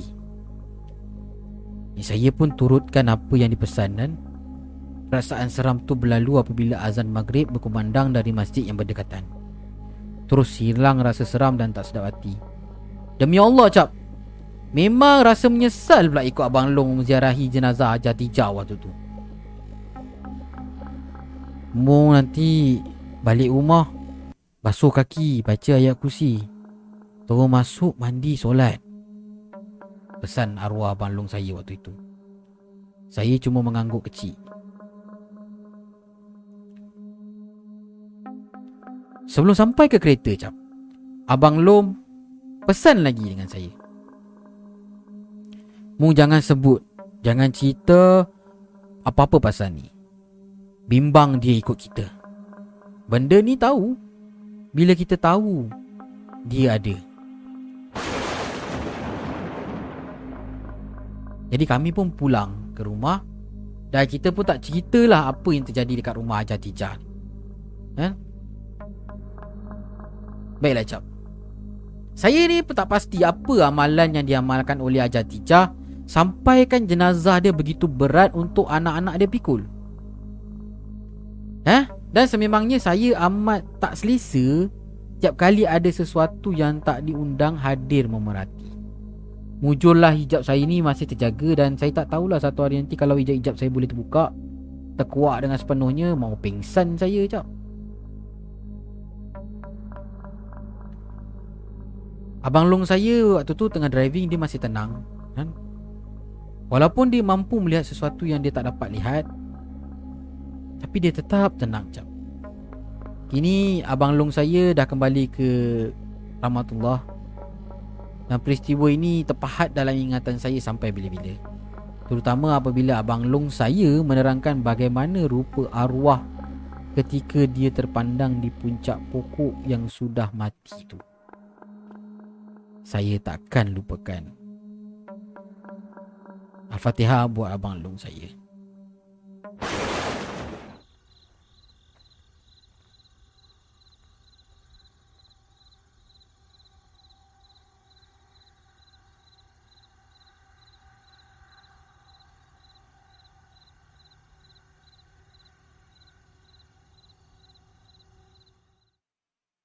Okey geng, itu kisah yang ketiga uh, yang bertajuk uh, jenazah seberat batu. Um, aku speechless lah sebenarnya. Uh, tak ada nak komen lebih lah tentang cerita ni eh. Amalan masing-masing. Uh, itulah, kita tak nak judge lebih-lebih pun tak boleh kan. Tapi apa yang pengajaran yang kita boleh ambil daripada cerita ni adalah kalau kita pergi ke rumah apa menziarahi uh, kematian atau apa-apa kan nampak sesuatu yang tak elok kepada jenazah tu kita diam je lah. Eh jangan kita burukkan keadaan lagi. Jangan kita buat cerita oh jenazah ni ni mesti buat macam ni ni ni mesti gini ni mesti janganlah geng.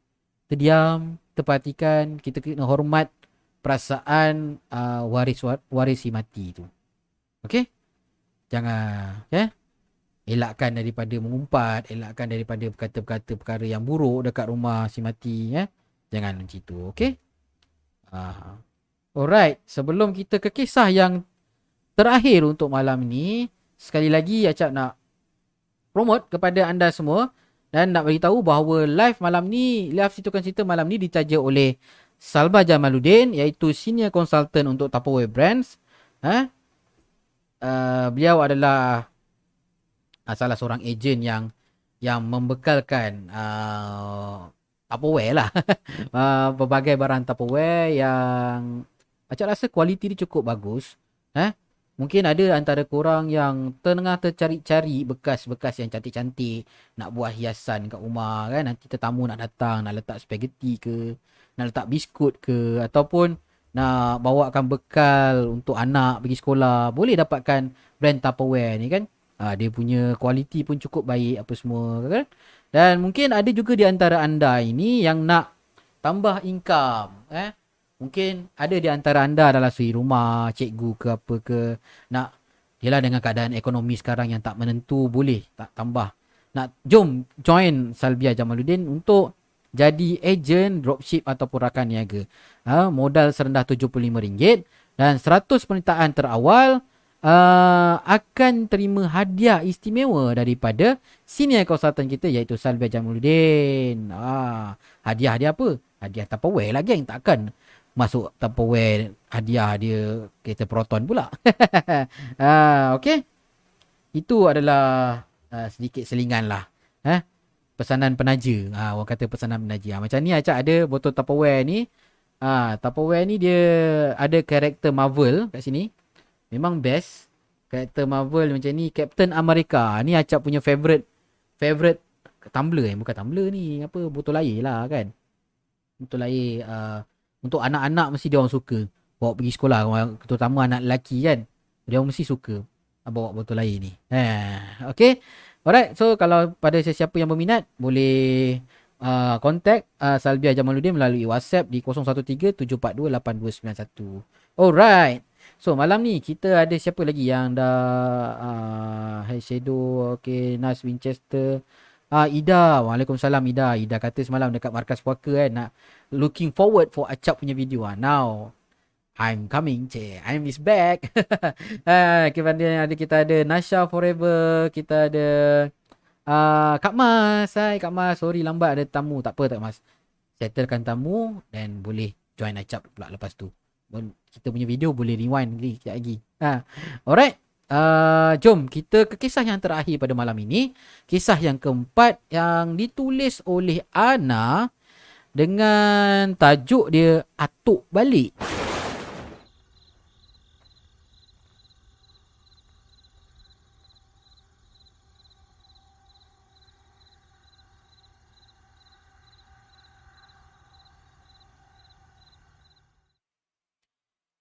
Assalamualaikum Acap dan selamat malam kepada semua para pendengar si tukang cerita sekalian. Hari ni aku nak cerita pasal apa yang terjadi dekat aku time atuk aku baru meninggal. Ha, masa tu umur aku baru tujuh tahun. Aku ni rapat sangat dengan atuk. Ha, disebabkan parents aku ni busy. Aku sekolah dekat dengan rumah atuk tapi jauh dengan rumah aku sendiri. Ha, macam mana tu? Okey, Cap. Kalau seminggu tak balik rumah sendiri tu dah biasa dah. Ha, ke mana lagi aku pergi? Ke rumah atuk akulah. Sebab kat rumah sendiri aku tak boleh tidur. Ha, pelik kan? Jadi balik pergi balik pergi sekolah atuk yang ambil dan hantar. Kalau nenek tak ada kat rumah, atuk masakkan aku nasi goreng kicap. Ha, lepas tu kita orang pun tengok cerita Piramli sama-sama. Petang pula teman atuk pergi berkebun tepi rumah. Jadi aku tengok, aku tengok je atuk cangkul tanah. Nak cuba tapi yelah kita budak umur tujuh tahun, tak kuat lah nak angkat cangkul tu. Ha, nampak tak betapa rapatnya aku dengan atuk aku? Atuk aku ni kahwin dua, cap. Dan aku pula cucu dari bini muda dia. Bini pertama dia dah lama meninggal sebab sebelum atuk kahwin dengan nenek aku yang sekarang ni lah. Lepas je atuk aku meninggal, anak-anak dari bini pertama dia mulalah buat kerja. Ha, kerja apa? Perebutan harta pun bermula. Dia orang siap datang rumah nenek aku cap Ambil segala benda yang atuk aku punya ha. Kau nak tahu apa yang dia ambil? Motor, basikal, duit Tak cukup dengan tu Dia orang nak halau nenek aku keluar daripada rumah tu cap Jadi cap, ibu aku ni anak sulung Ibu aku suruh nenek aku tetap duduk rumah tu Sebab tu hak nenek aku sebagai isteri jadi bini pertama atuk aku ni ada rumah kat tempat lain. Ha. Jadi tak lama lepas tu cap. Diorang mula hantar sesuatu pada nenek aku. Hei. Nenek aku jatuh sakit. Badan nenek aku ni jadi gatal-gatal. Habislah seluruh badan nenek aku ni. Anak cucu dia jadi terhalang nak balik. Sampai aku pun tak nak dah dekat dengan nenek aku ni lah. Macam ada sesuatu yang tolak aku daripada nenek aku ni Aku nak dekat dengan nenek aku Aku nak salam dia Aku nak peluk dia. Tapi Macam ada sesuatu yang tak bagi aku mendekati nenek aku ni. Cuma ibu aku ni orangnya kuat semangat. Dia bawa juga nenek aku ni berubat sana sini ha?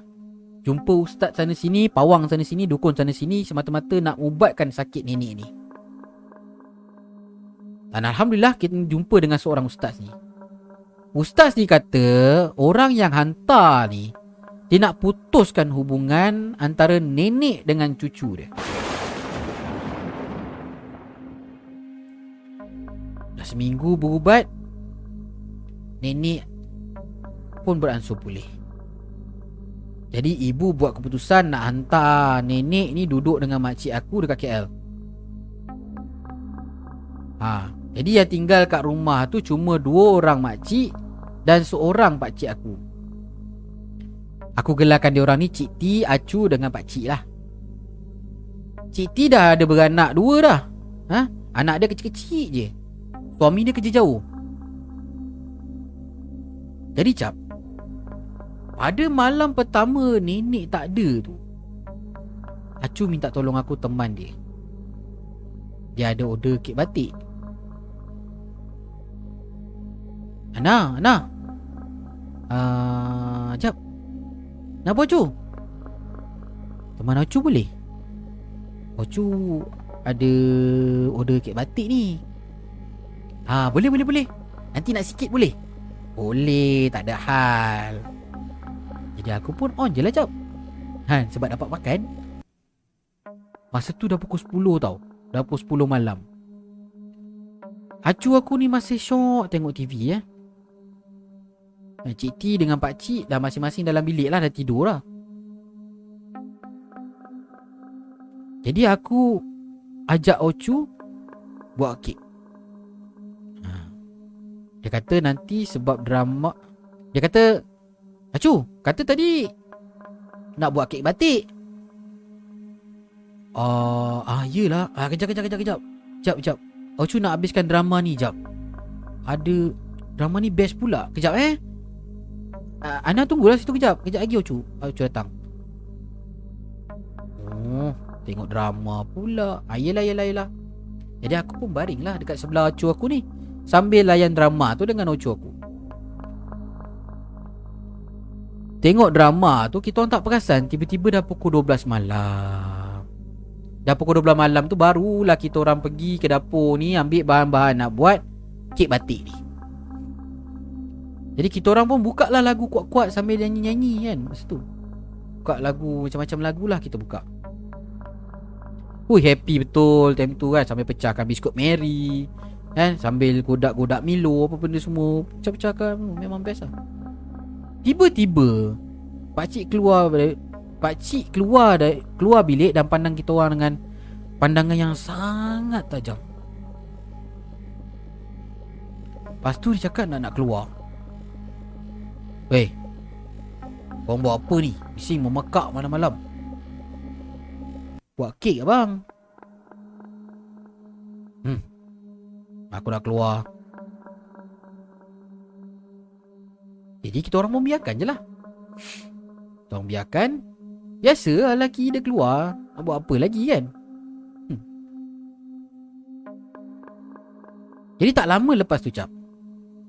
Cik T datang dari dapur Cik T datang dapur nak buat susu anak dia. Hai, korang dah malam-malam buta baru nak mula buat kek? Hai, ni entah pukul berapa pula lagi nak tidur ni. Kau ni esok tak sekolah ke nak? Hai, esok cuti. Ah, kenapa? Cik T? Entahlah, ni nak buatkan susu ni. Si kecil ni kejap. Dia tak nak tidur, asyik nangis je tu. Daripada tadi dok merangkak ke sana ke sini Alah rimas pula. Kita tengok dia ni. Tiba-tiba jap. Aku nampak anak Cik T ni merangkak tuju ke dapur. Tapi Yang peliknya jap Dia berhenti dekat depan bilik atuk. Dia merangkak, merangkak, merangkak, merangkak. Depan bilik atuk, dia duduk dia duduk lepas tu dia Suara budak kecil lah kan? Sampai tepuk-tepuk tangan lagi. Eh Bacu Apa sal budak ni Ketawa sorang-sorang ni? Eh nah Dia lain macam ni. Eh pergi pergi, pergi ambil dia sekarang. Jadi aku pun cepat-cepat lah cap Aku cepat-cepat lari dekat budak kecil tu.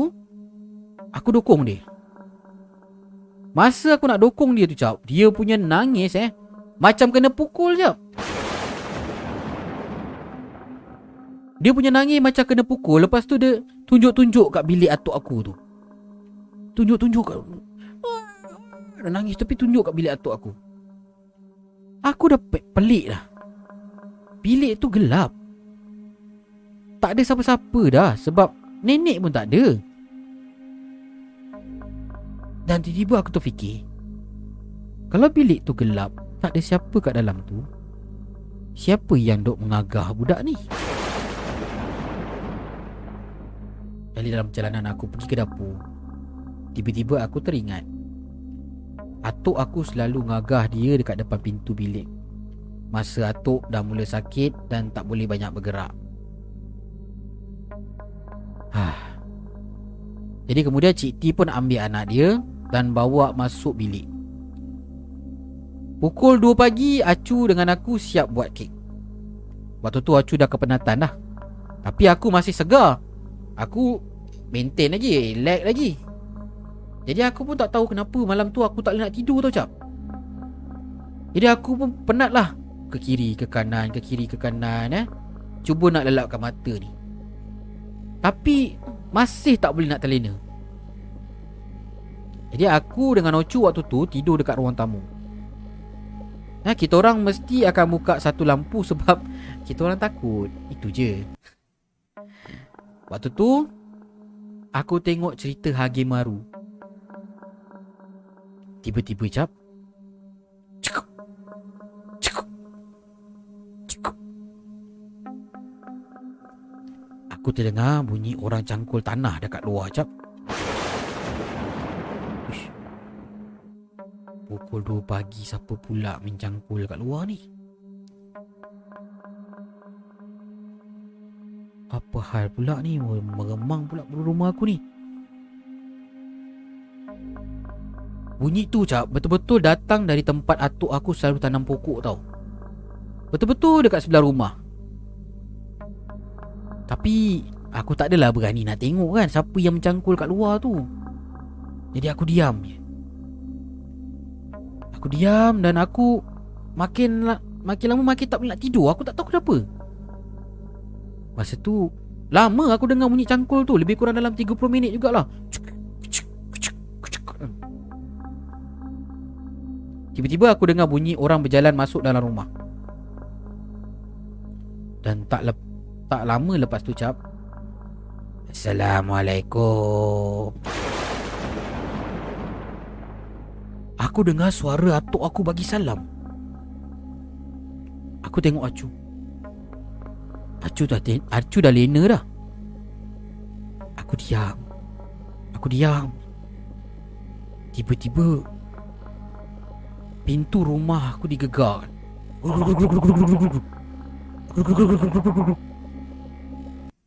Waktu tu aku nak mula panik dah cap. Aku cuba kejut Acu. Acu, Acu, Acu.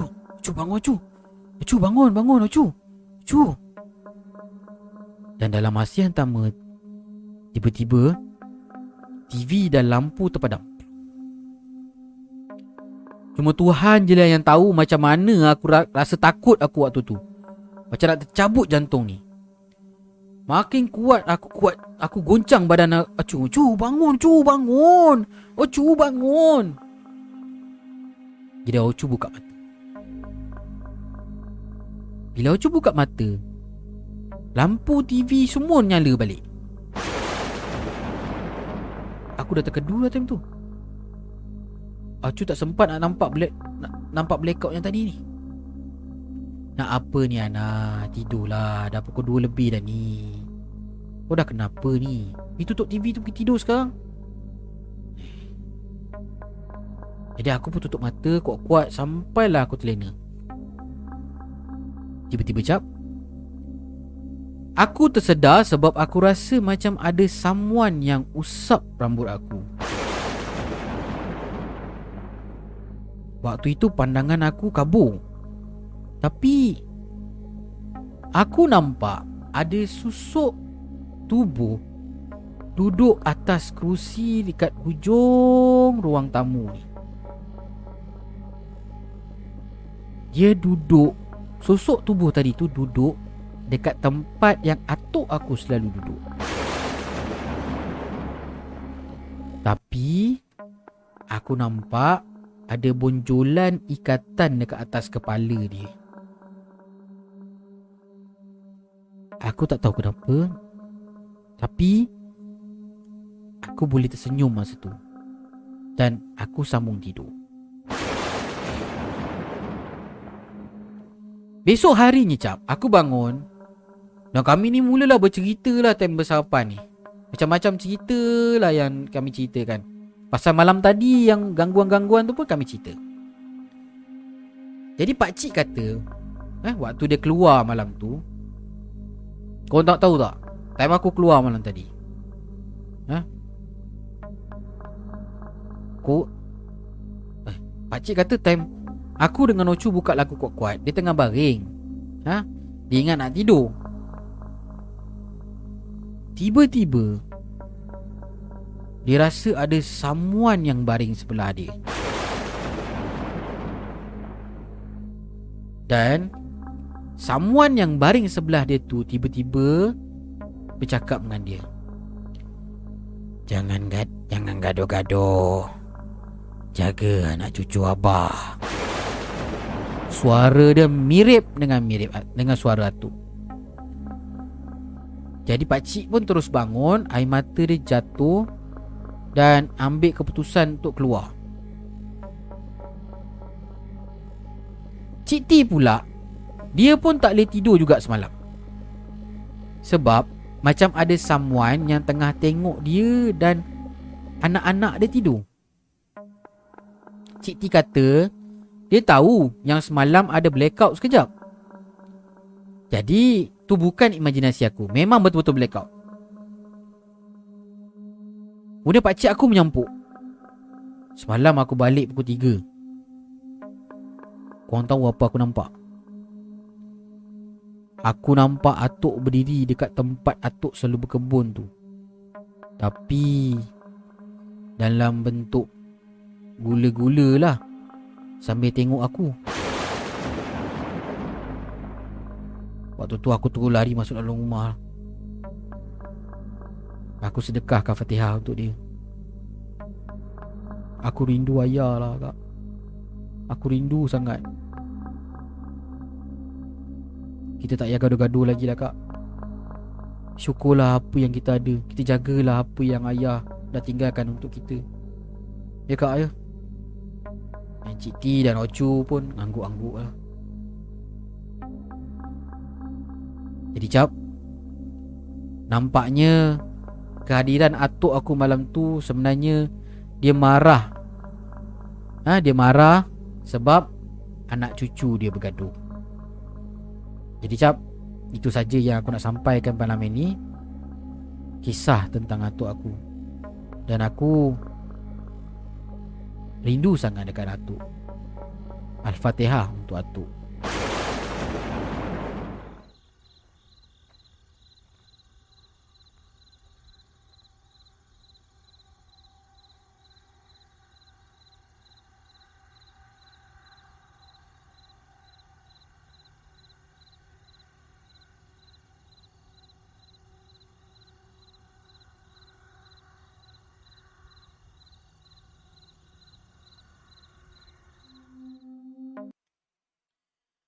Alright, gang. Itulah kisah terakhir yang disampaikan oleh Acap si tukang cerita.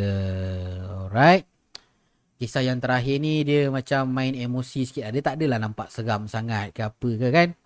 Cuma dalam kisah ni tadi banyak Acap tersasul sebenarnya. Sebab nak kenakan cerita dia tu. Cerita dia dia bagi panjang. Kan? Tak ada tak ada perenggan, tak ada apa. Jadi Acap yang kena kena asing-asingkan. Lepas tu cerita pun tak ada dialog tak ada apa. Jadi kita nak kena masukkan dialog kita nak kena masuk tu tu tu yang kadang-kadang macam tak kena sikit. Eh sorry gang eh. Uh, malam ni uh, okey. Oh Anas Rahmat Waalaikumsalam bro. Uh, Anas Rahmat uh, itu dia ada pergi apa? Uh, Amber Court eh. Ada bawa balik ada bawa footage apa-apa tak bro Kita ada Zaf channel juga. Waalaikumsalam Zaf. Terima kasih kerana hadir pada malam ini. Ha, Hagi Maru. Lama tak lain cerita tu kan. Hagi Maru. Oh, famous tu cerita tu. Uh, kita ada Reka Dev. Hai Reka Dev. Ha, terima kasih kerana hadir pada malam ini. Ha, ada tak apa tak apa Nas. Boleh boleh repeat balik tengok kejap lagi tak ada masalah. Korang semua mesti nak last cerita cap. Nak last cerita. Ha, ni dah dah last lah ni. Rindu acak cerita kat puaka 18. Alamak. oh ada eh. Ada Anas eh. Wah mana tahu an- nanti Anas. Anas ni hari tu dia join kita tau. Dekat puaka L18 tu. Daripada jauh dia datang daripada Johor. Terima kasih Anas. Terima kasih kerana kerana bersama-sama dengan uh, sahabat-sahabat dia YouTubers uh, Sisa Seram ni dekat KL. Kan? All the way daripada Johor kan. Lepas tu kita orang lepak sampai pukul 2 pagi tak salah malam tu. Kan lepas program uh, lepas habis event tu kan. Lepas tu Anas kata dia nak pergi apa? Amber Court. Ah mungkin nanti nanti lepas ni Anas boleh buat konten kot dekat dia punya channel nah, tentang Amber Court. Alright. Uh, oh siap masuk dalam apartment eh. Oh okey okey Nas. Kau memang bernas Anas. Alright. Uh, Belanja last eh. Terima kasih Anas. Semoga Tuhan memurahkan rezeki anda, memudahkan segala memudahkan segala urusan eh. Terima kasih sangat-sangat atas sumbangan super chat anda belanja last. Alamak, orang orang dah berbudi takkan kita tak berbahasa kan? Alamak, macam mana eh cerita last eh? Oh, kena Kena marah dengan security. Okey lah. Uh, cerita last eh. Kejap. Aku cuba recall balik cerita aku. Cerita apa yang aku boleh cerita kat korang eh. Cerita last. Cerita last. Bonus lah ni eh. Kira cerita bonus lah. Eh. Cerita bonus ni. Okey. Dia cerita ni pendek je. Dia uh, cerita apa yang sedang berlaku dengan uh, family aku sekarang. Bukan family lah. Dia dengan syarikat aku sekarang ni dengan pejabat aku. Okay. So macam kebanyakan orang yang tahu aku uh, buka sebuah syarikat uh, bukan buka aku cuma handle. Aku cuma menguruskan sebuah syarikat yang diasaskan oleh ayah aku. Eh? Kemudian kami adik-beradik lah yang urus. Kami lah yang kembangkan syarikat tu jadi sebuah syarikat IT sekarang ni. Eh? siapa-siapa yang nak develop website ke apa ke bolehlah jumpa dengan syarikat aku. bolehlah jumpa dengan aku nanti kita cerita lah macam mana nak develop website. Okey okey, itu cerita awal dia. Alright. Uh, syarikat kami ni dah diasaskan 10 tahun yang lepas lah. Banyaklah kejayaan-kejayaan syarikat ni yang kita dah kecapi. Tapi uh, tahun 2020-2021 tu dah merudumkan syarikat kita orang sikit demi sedikit lah eh. Alright. Uh, dan tak berapa lama kemudian uh, adalah beberapa rezeki yang masuk kan Alhamdulillah lah syarikat ni dah mula nak naik semula apa semua kan. Uh, cuma kalau mana yang mengikuti cerita Acap eh cerita Acap situkan cerita ni pada beberapa minggu yang lepas Acap pun pernah cerita yang waktu Acap hilang atau bukan hilang uh, Acap bercuti selama 3 2 3 minggu tak buat konten apa-apa Acap berubat sebab ada sesuatu yang berlaku dekat keluarga Acap kan masa tu pak cik Acap kan. So daripada situ uh, orang yang merawat makcik Acap tu dia ada cakap dengan ayah Acap tau. Uh, orang tu bukan tak lain tak bukan lah dia kira sepupu dengan Acap lah. Dia apa anak saudara lah kepada ayah Acap eh? So dia kata dia dah check uh, dah settlekan dah rawat makcik Acap ni semua dah okey kan? Tiba-tiba dia panggil uh, ayah ayah Acap lah ayah Acap dengan Acap semua masa tu lah duduk depan. Panggil wak ada benda nak cakap sikit wak. Okey lah jom kita kita kita keluar lah. Eh, sambil isap okok kan. Aku pun bakar okok satu Kita isap okok kat luar lah Bertiga lah bercerita Lepas tu Wak Wak ada pergi ofis tak? Dia tanya dengan ayah aku. Dia panggil ayah aku Wak. Eh, Kita ni orang Jawa kan. Wak tu maksudnya pakcik Wak Ada pergi ofis? Aku ni dah lama lah Jeep Tak pergi ofis. Hmm, Kenapa? Hmm Buat masa ni Wak jangan pergi ofis dululah. Duduk je kat rumah. Anak-anak tak apa. Anak-anak boleh pergi ofis je. Sebab uh, Ada yang nak kenakan Wak ni. Dia cakap macam tu. Masya Allah. Ada yang nak Siapa pula yang nak kenakan aku? Siapanya Siapa yang Nak kenakan tu lah Aku tak boleh nak cakap lah Tapi Memang Ada Yang Mengantar ni. Dia nak wak je. Dia tak nak orang lain Dia nak habiskan wak Dia syarikat tu semua tak bergerak Tak jadi apa. Jadi aku yang mendengar masa tu macam Apa lagi eh Yang dia orang ni nak? Eh, tak cukup ke 10 tahun yang dulu ni ayah aku Dia orang dah kerja kan ayah aku cukup-cukup sampai terduduk orang tua tu. Sekarang ni macam ini dia orang nak kenakan lagi. Aku Waktu tu rasa macam Marah lah kan ayah kita kan Ayah kita kena macam itu Jadi ayah aku kata Aku waktu tu dah macam marah lah Aku marah sikit Siapa ni bagi tahu dengan saya siapa Biar kita habiskan dia macam mana apa semua kan jadi ayah aku kata sabar bang. Kan? Ini semua anggap je dugaan Allah ayah aku kata. Anggap dugaan Allah kita lalui. Kan? Kita ikhtiar mana yang kita boleh buat kita buat. Okay? So lepas ni kau dengan adik-adik jaga office elok-elok. Mungkin ayah Ayah daripada rumah je lah advice korang apa yang patut. Alright. So, ayah aku pun lepas tu tak pergi. Ayah Acap pun lepas tu tak pergi office lah. Memang duduk rumah. Kan? Kalau ada apa-apa, kita orang akan nak tanya apa-apa macam ni. Ya, nak uruskan yang ni, macam ni, macam mana, macam mana, macam mana. Kan? Dengan uh, seorang lagi CEO aku yang merupakan pakcik aku juga kan. So, kita orang banyak berdisku, berdiskus ataupun uh, berbincang dekat rumah je, rumah ayah aku ni. Okay. So satu satu hari eh. Satu hari ni lepas tu lepas asar lah. Aku memang kebetulan pergi ke rumah ayah aku. Nak berbincang. Aku banyak aku bagian marketing. Kan? Dan, dan aku pun ada buat sales juga. So aku pun banyak nak minta advice lah ayah aku dengan CEO aku ni macam mana nak buat. Bincang strategi kita macam mana apa semua kan. Jadi aku sampai lah. Sampai rumah. Ayah aku tunjuk dia punya CCTV. Ya, ayah aku boleh monitor dia punya office daripada CCTV yang ada dekat apa CCTV tu dia boleh tengok dekat monitor handphone dia je lah. Tiba-tiba aku sampai rumah dia panggil aku cepat. Mama, mama, mama, sini, sini, sini. Eh, kenapa ya? Ni, kau cuba tengok dekat pintu masuk office ni. Kau nampak tak benda apa tu? Kan dekat pintu, aku nampak dekat grill tu. Masa tu adik-adik aku, kita ada dua office. Satu dekat depan dan satu dekat belakang. Ha, uh, bangunan dekat blok A satu lagi kat blok B. So adik-adik aku semua yang bekerja semua dekat blok A lah. Ha, masa tu dia orang tengah meeting nak de- uh, dia orang masa tu nak update uh, dikocek punya ha dikocek dikocek punya apps apa semua kan. So dia orang kat semua kat sana. Dan aku nampak dekat grill ni depan grill tu ada tangga tau. Ha? Pintu, lepas tu ada grill, ha, ada tangga. Dekat tangga yang terakhir sekali tu, dekat-dekat dengan grill tu ada macam asap hitam berkumpul-kumpul, berpusing-pusing dekat depan pintu. Berpusing-pusing kat situ.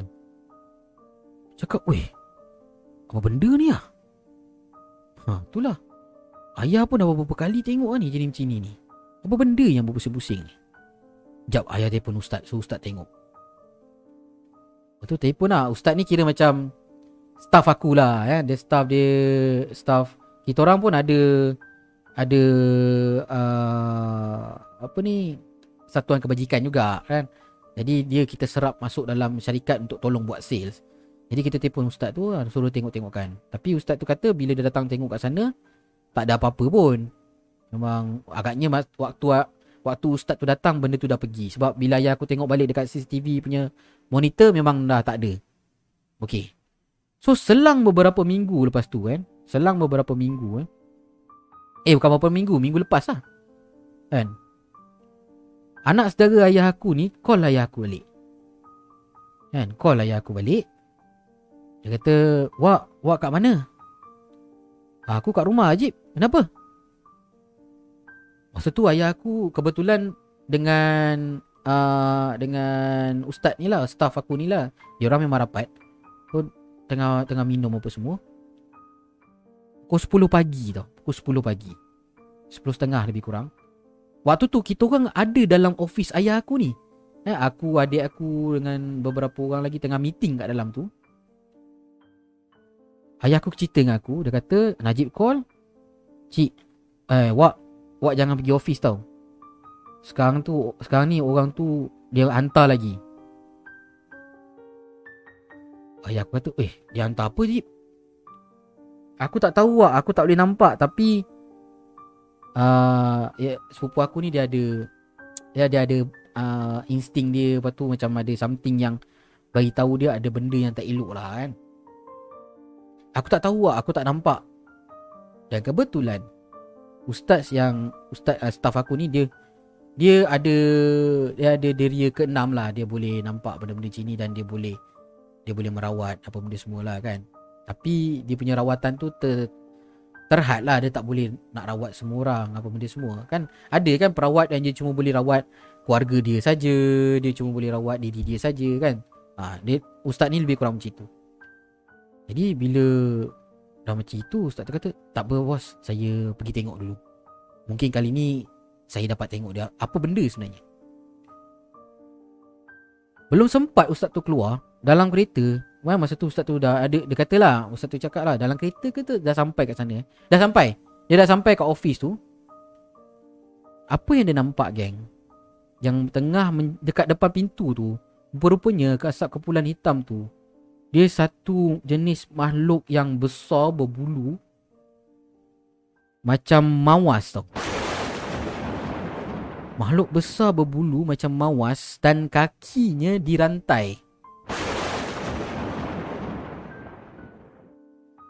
Aku tak tahu apa tujuan Apa tujuan mawas tu Diletakkan dekat depan tu. Tapi ustaz ni tak sempat nak berkomunikasi Ataupun tak dapat nak berinteraksi dengan benda tu. Ustaz ni sampai je Dia bacalah apa yang patut. Terus macam Rantai kat kaki Mawas tu tadi macam ditarik. Macam ditarik dan mawas tu terus Hilang daripada pandangan. Hilang daripada situ Dan kepul-kepulan asap hitam tu Terus tak ada Ha, Anas kata macam hantu raya je cap bunyi. Aku pun tak tahulah Anas bunyi benda tu. Tapi macam itulah apa yang ayah aku cerita lah. Karena waktu tu kita orang dalam bilik meeting, tengah meeting. Pukul 10.30 pagi, pukul 11 pagi. Ha, tapi itulah uh, anak saudara uh, sepupu aku ni dan ustaz cakap memang ada somebody yang sedang berusaha untuk menjatuhkan ayah aku lah. Cuma Aku tak tahulah. Kalau tengok sifat ayah aku ni eh. Dia punya friendly ni eh. Aku nak cerita lah Sikap ayah aku punya friendly ni macam mana. Dekat office ayah aku ni eh Office kita orang Ada orang macam orang gila Macam orang tak siuman Ada tiga orang tau kat situ. Ayah aku sampai dia punya friendly ni Panggil orang tak siuman ni Orang gila ni. Panggil dia orang Eh Sini sini sini sini Meh Dah makan belum? Belum. Amir sini makan sekali dengan aku. Bapak aku boleh berborak dengan orang tak siuman kau tahu tak? Dia punya friendly dia. Siap boleh boleh mokok sama-sama. Ya? Eh, bapak aku pun mokok juga. Eh, boleh mokok sama-sama makan. Dia belanja makan. Kadang-kadang kalau dia tak turun office dia tu, "Bang, ni ambil duit ni nanti kau belanja yang Omar." Ah, ada seorang tu nama dia Omar. Ha, dia ni macam orang dia macam wang sikit lah. Dia, dia selalu ada dekat situ. Kan? Dia selalu ada dekat office aku ni. Bapak aku siap cakap Ambil duit ni nanti belanjalah Rumah tu makan. Sian dia tu. Ayah tak ada tak ada siapa nak belanja dia makan Kata dia.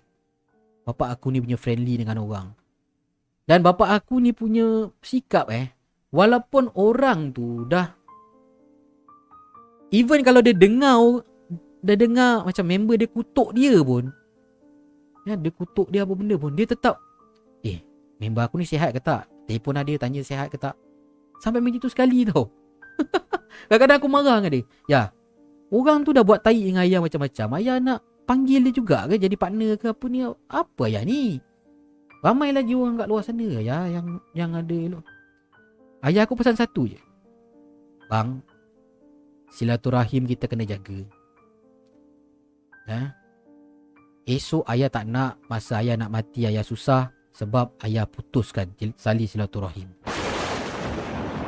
Walaupun orang tu dah Walaupun orang tu dah lukakan hati ayah dah buat ayah macam-macam. Ya. Silaturahim tu kena jaga. Kau ingat tu.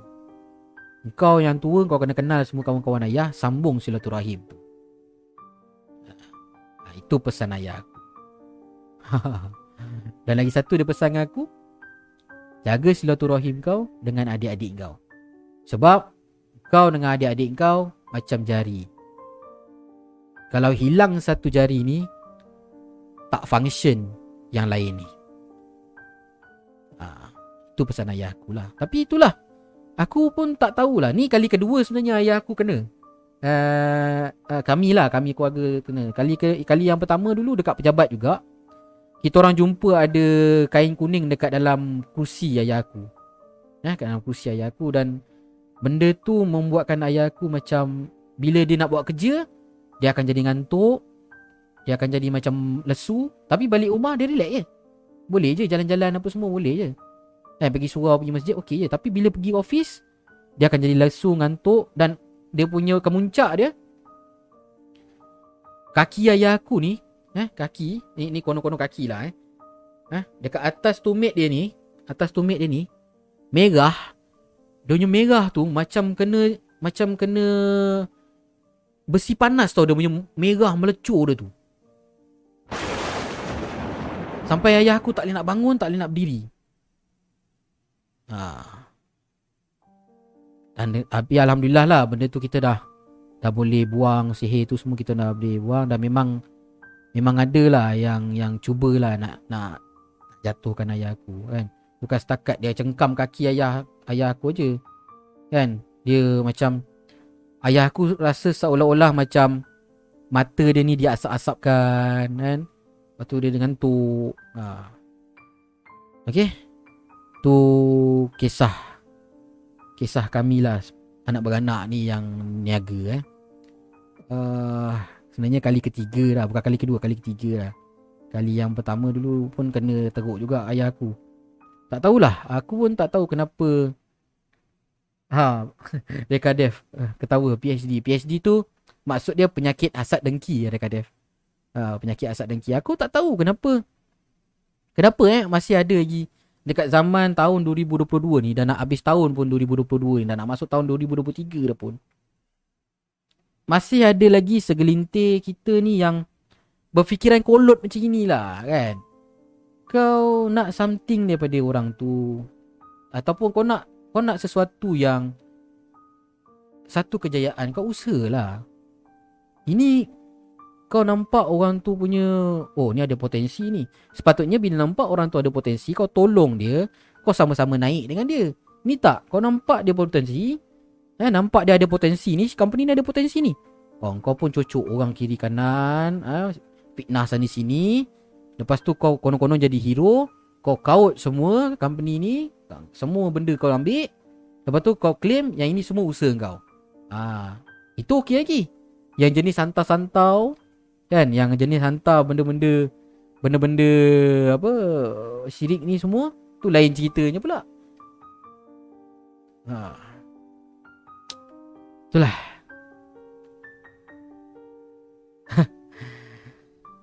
Allahu Akbar ah, Macam Anas cakap lah eh Ni rambut sama hitam Mati kita tak tahu kan Ni semua Dugaan masing-masing lah Bahagian masing-masing uh, Tuhan kata uh, Tuhan tak uji seseorang hambanya tu kalau hambanya tak mampu. Kan? Dalam Quran pun uh, Tuhan dah dah pujuk diri kita dah pun kan? Tuhan dah pujuk dah hamba dia. Alam nasrah laka sadrak wa wada'na anka wizrak. Kan? Surah Al-Insyirah tu kan? Allah dah pujuk dah. Dan setiap apa yang datang tu pasti ada hikmah di sebalik dia insya-Allah lah eh. Mudah-mudahan lah apa yang terjadi ni ni bukan acak cakap untuk acak dia untuk semualah kan korang semua mesti ada ujian-ujian yang korang perlu lalui. Tapi percayalah, di sebalik ujian tu pasti ada hikmah yang yang korang tak sangka lah, yang akan lebih baik. Eh? Itulah. Ha, PhD dulu, kini dan selamanya. Subhanallah. Kan? Jauhkanlah diri kita daripada sifat tu. Sifat riak, takbur ni semua kan. Ha, sedih ada manusia macam ni kan. Dia kata kan. Itulah dia kata kata ya saya tahu. Yalah kita kita cuba cerita eh kita terangkan mana tahu ha, kan. Eh jadi emosional pula cerita malam ni eh. Okey dah. Uh, itu kisah yang terakhir Kisah bonus daripada Acap situ kan cerita um, Bukan nak meraih simpati Bukan nak apa Bukan nak Cuma nak just Just nak berkongsi lah Berkongsi pengalaman kan Mana tahu daripada kisah Acap ni Korang dapat sikit pengejaran daripada sana Iktibar daripada apa yang apa yang Acap sampaikan eh. Ha, macam itulah cerita dia. Itu tujuan sebenar Acap sebenarnya buka ataupun buat uh, YouTube channel ni. Alright. So uh, itu sajalah daripada Acap untuk malam ini. Uh, untuk pengetahuan anda semua selain daripada Acap live di uh, YouTube channel ni Acap juga uh, anda boleh juga dengarkan Acap situkan cerita di Spotify, di Apple Podcast dan juga Google Podcast. Uh, dan um, apa lagi eh? Follow lah semua uh, social media Acap eh. Uh, di Instagram, Twitter, uh, Facebook, uh, Telegram, TikTok je belum ada lagi. Alright, so kepada sesiapa, kepada anda kepada anda yang nak berkongsikan cerita, okay, Acap ada pin message kat atas sana, ada satu link tu, Google Form link tu, korang boleh uh, copy link dia tu dan Ha, kalau ada kita nak dikongsikan boleh hantar melalui Google Form. Dan satu lagi kalau anda nak kongsikan cerita-cerita seram anda ataupun pengalaman yang pernah anda lalui, uh, bolehlah uh, kongsikan ke email share at situkancita.com. Alright? Dan boleh jugalah kalau rasanya nak hantar cerita tu ke uh, mana-mana channel ataupun mana-mana social media Instagram ke uh, hantar ke uh, messenger di Facebook ke mana-mana pun boleh tak ada masalah. InsyaAllah Acap akan bacakan. Alright. Ha, konspirasi TV. Abang Boy. Lambat lah Abang Boy. Kita dah habis dah. Tapi tak apa.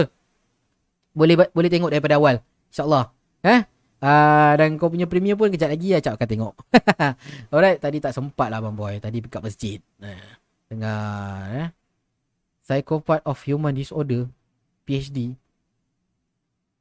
Nak hantar agak abang cakap, Boleh, tak ada masalah. Boleh, hantarkan ke share at situkancita.com. Alright. So, Acap rasa itu saja daripada Acap malam ini. Uh, Acap doakan kalian semua berada dalam keadaan sihat. Dimudahkan segala urusan, dimurahkan rezeki dan gembira di samping keluarga. InsyaAllah kita jumpa lagi di lain waktu, di lain masa. Doakan Acap panjang umur dan... Yelah. InsyaAllah lah. InsyaAllah. Insya InsyaAllah uh, besok malam eh. Besok malam Acap akan cuba live kalau tak ada apa-apa. Sebab kita dah dua malam kan. Miss. InsyaAllah esok Acap akan cuba live untuk anda semua. Live tak lama lah. Sebab Isnin kita nak kerja kan. Ha, okay. So itu saja daripada Acap. Um, selamat malam. Assalamualaikum warahmatullahi wabarakatuh. Hashtag Seram tak.